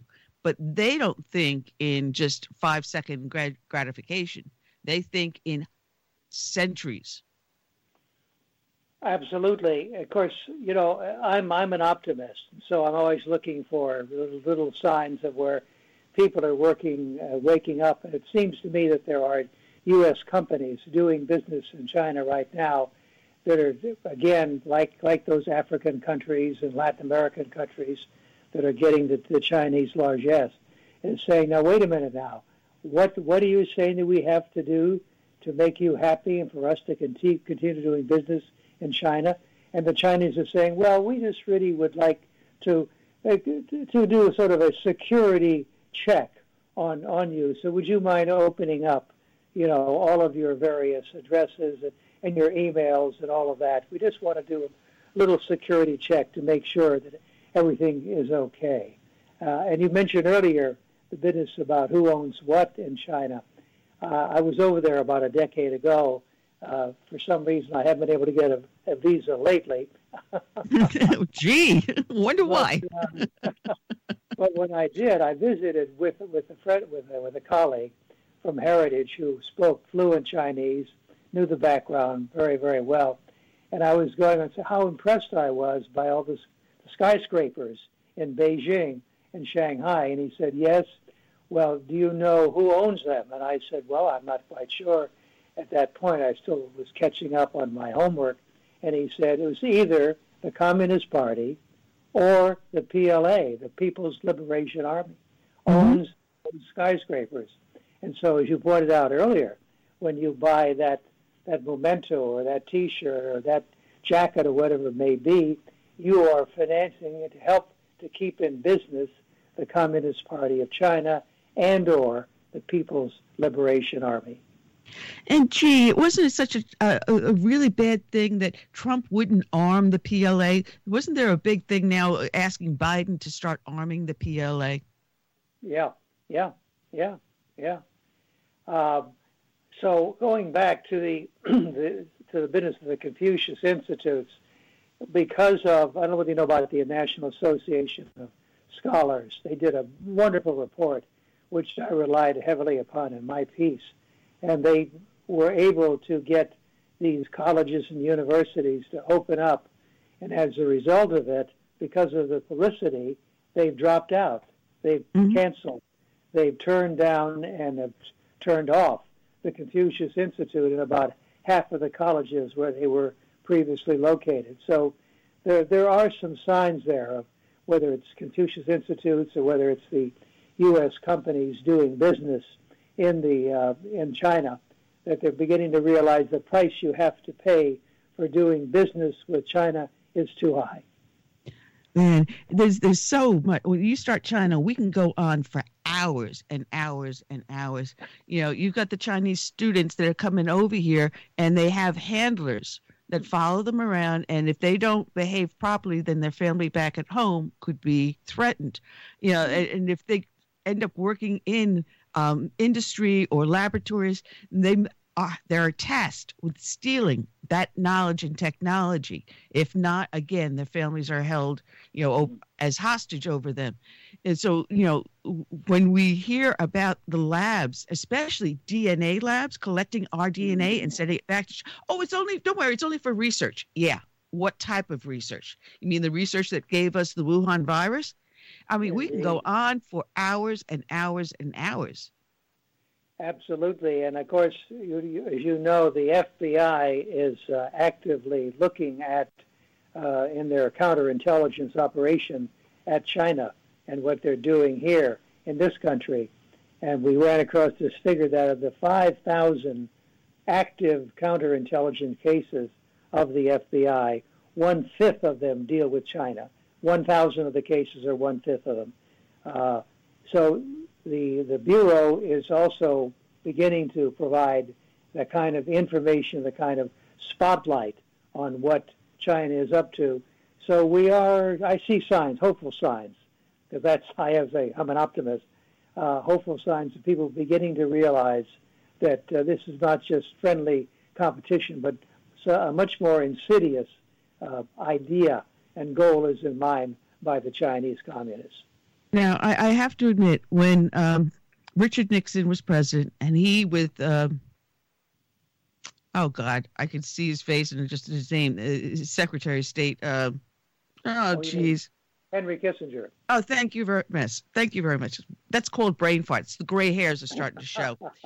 um, started their ping pong policy, ping pong diplomacy. Mm-hmm. I was screaming my head off. Are you friggin' nuts? But they opened the door. And then we had um, Clinton push it even further by sending computer technology over there and scientists. Uh, and then it got jammed wide open under Obama. And now Biden, there's no door anymore. There's not even a curtain. How, uh, how can we stop this encroachment on our society and the destruction of a republic that I foresee if we do not hold China in place. Well, you're right. It, it, it's it's it is it is serious business. It really is. And uh, so what we have to do is to use the, the the, tools, the weapons, if you will, that we have at hand. Uh, that includes your program. That includes the the media. That includes uh, uh you know the media we have like Fox News and others as well. And the print media, the Wall Street Journal is very Epoch good. Times. Uh, the Epoch Times, yes, uh, no question about it. And I think also I'm looking for that leadership in the Congress, uh, mm-hmm. that there has to be one senator or one congressman or a group of them who will come together and say, look, we're really going to take this seriously. We're going to begin to build up uh, the kind of information so that we can take appropriate action. As a result of that, you know, I have to I have to say I'm not quite sure maybe why, uh, but uh, Biden has added a couple of companies to the list of Chinese companies who are barred from doing business in the USA. Uh, I haven't been able to find out exactly what's the, the rationale for that, but they have done that. So at least they have not reduced what uh, Mr. Trump uh, started and did so effectively you know what the other thing that scares me is the financial market their involvement in our financial market and how government pensions invest in the chinese financial market and how our wall street is saying well maybe they're not so bad but if they get control of our financial market then that's it. We're done. That you, this course is, is part of their, their plan. This is part of their call it a 50 year or 100 year uh, campaign that they have against us, and they they know that our uh, uh, position as sort of the the finance uh, capital of the world is, is is really all important. So if they can do what they can to weaken that, and that it seems to me explains why what they're doing in in, in Hong Kong, uh, that they want to make sure that Hong Kong stays uh, to be an integral part of the Chinese economy. They don't want Ch- Hong Kong to be too independent. Uh, it's all part of their plan, it seems to me, the Chinese Communist plan, uh, to supplant us as the, the, number one power, to have them as the superpower, and to then have Marxist, Leninist, uh, Maoist Xi thought uh, taught in our schools. Seriously. Yeah, you know it's it's funny because when you look at the influence that they have, and it's not just in one area; it is a multi-pronged attack. Uh, I mean, it's it's more than just an octopus; it's a centipede, and it's a multi-pronged attack on us in every aspect of our lives. And unless we recognize that and we find some way to counteract it, uh, we will fall prey. But I thank God people like you at Heritage are, are keeping the fight up. You know, you got Hollywood is afraid to produce anything unless it's got approval from the Chinese uh, because they have a huge market in China. The NBA, you look at the sports. Uh, and if you look at ev- any aspect of our society, there is an influence from the Chinese government in one way or another and you know from our education to our recreation. And and i'm glad that there are people out there try, trumpeting you know the horn and blowing the warning here. God bless you for that. Well we're doing our best and uh, we're taking our lead from uh, mr wray the, the fbi director who said the greatest threat to our intellectual property and our economic vitality is the economic espionage of china I think that's one one way of putting it: economic espionage, and a, in a way I think it gets uh, draws people's attention. So we're going to continue to tell the truth. We think that the truth is going to make a difference. Uh, we're going to continue to look at China, and I, and I, I appreciate what you, what you said earlier about the fact that it's multi-pronged, and I think that's something which uh, we're going to continue to emphasize and, and underline in our analysis of what China's up to. Yeah, it, it is really, really, you know, uh, if people actually knew the truth, if they truly knew the truth, because if you get an export from China, we have one or two inspectors that watch all the exports. No, they give are given a clipboard, and they said, "Well, this is what's inside that container, but you can't look in." So we have no idea what is coming over into our nation. And then you wonder how much Black Lives Matter has been influenced by the Chinese communists. We do know that they were infiltrated into uh, the Antifa, and I also question whether or not how much you know the Muslim Brotherhood had their influence. Also, you know the the jihadist uh, tactics they used in their riots. So you know we're being attacked, and yet many of us are asleep at the wheel. I know, and certainly it's past time to wake everybody up, and that's what that's what we're trying to do. oh man but par- people can find you at heritage.org uh, dr lee edward it is a pleasure having you and i will welcome you back anytime sir. And thank you got to thank so tom for for sending you over. He sends us such such great guests. Well you're wonderful work. It's really important what you're doing. Good to be with you. Invite me back. I'll be there. Oh thank you. God bless and have a blessed weekend. Thank you. Take care all right. right. Dr. Lee Edwards, check him out at heritage.org. Dr. Lee is a genius. I mean, he knocks things down. I, I just loved it when he talks about different things. And the reason why he became a conservative was because of communism. That, yeah, you know what? I, I printed out all of his articles, and I just flipped open only one of them. well, you're right. I did become a conservative only after I was an anti-communist. So that's always been there. Yes, and I continue to be there. Thank All right. All right. God bless. All the best. Right. Thank right. you. All the best to you too, brother. Bye. He all right, we're down to our man. last five minutes here, Darrell, and uh, I'm going to be working all next week on working out the kinks in the other program that we're going to be using. Um, so I will be on the phone back and forth with you as we get everything to rock and roll just right, and we'll test everything out. So Skype is going to be out. I have to say we'll something. Go... This is this was actually a very good show tonight, or today, mm-hmm. and I mean I'm honestly looking at it from the outside perspective They don't see our stress in the background, pulling out our hair, trying to find a number. you know, taking a dip down underneath the desk for a little nip uh, because we just don't care anymore. Bring the whole steel out, sit on the table. Okay, they don't get to see that, but we we get kind of stressed because we're trying to keep things moving. And I, I have to say one thing, public. Keep this woman in mind. She is a monster. She is a true, good, dynamite, excellent. She's she's she's she's better than Southern Comfort. She's got Southern sense, okay. And I and I think I take both of them. Hannah. So, so, so. All right, but uh, listen, we're gonna keep you abreast. We're gonna keep you informed. We're gonna keep you with knowledge, and we love our listeners. And share, share, share Share it like it's a religion. Did I say that right? Yep. yep. Yeah, and, and Curtis will be back next week, so I'm going to be dropping this bomb on his lap. it's like Curtis, Darrell pulled his hair out. He's going bald now. He took a chunk out of his beard. Yeah, he was doing all good until he did this show.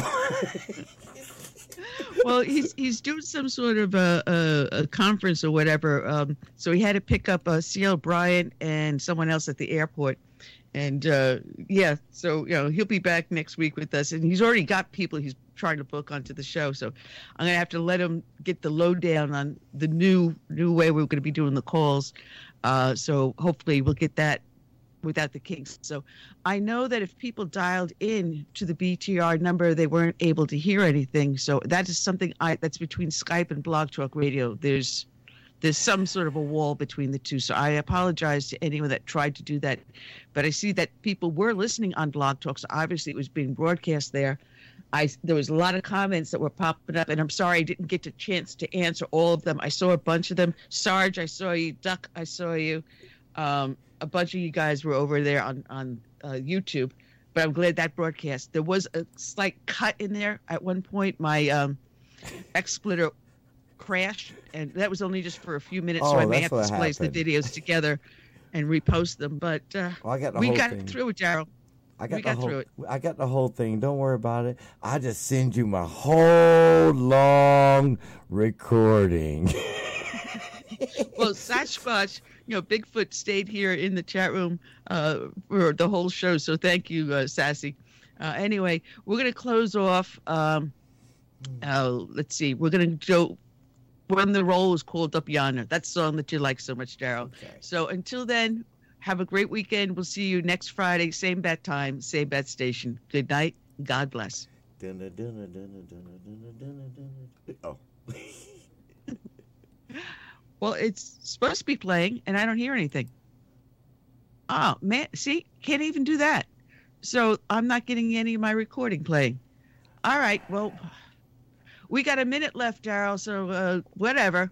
Tell people about your show and stuff and what you do. Oh my God. Tell them about me again. Okay. Hi, I'm Darrell. They call me Odin on Global Enlightenment Radio Network. Yes, I I'm didn't so- know Odin was black. Hey, guess what? he is an incarnated spirit that dwells within us all. Um, believe it or not, there's a little bit more. You know, have you ever noticed that five out of the seven days of the week are given to the names of the Norse, Norse gods? gods. Yeah. Mm. And hold on. Thursday, Thor. Wednesday, Odin. Wednesday, Odin. Yeah. So here's the funny part. That's something something that people don't ever think about. So if we were naming the days of the week from the Greek, hint. this Uh, Monday. Yeah, this Monday, meaning Moon Day. yeah. So if all these names supposedly came from the Greek, they lied to us again. Um, I had to do that. I just love to just show people where you get lied to all the days of your life, from birth to death. You will be lied to, but not by us. No, no, no. We're not going to lie to you. We're going to tell you the truth. So you should be happy about that. We're not going To the power truth. Yeah, yeah. We're down to our last 10 seconds here, and I want to thank everyone for joining us. So, good night and God bless. We truly are out of here. Take care.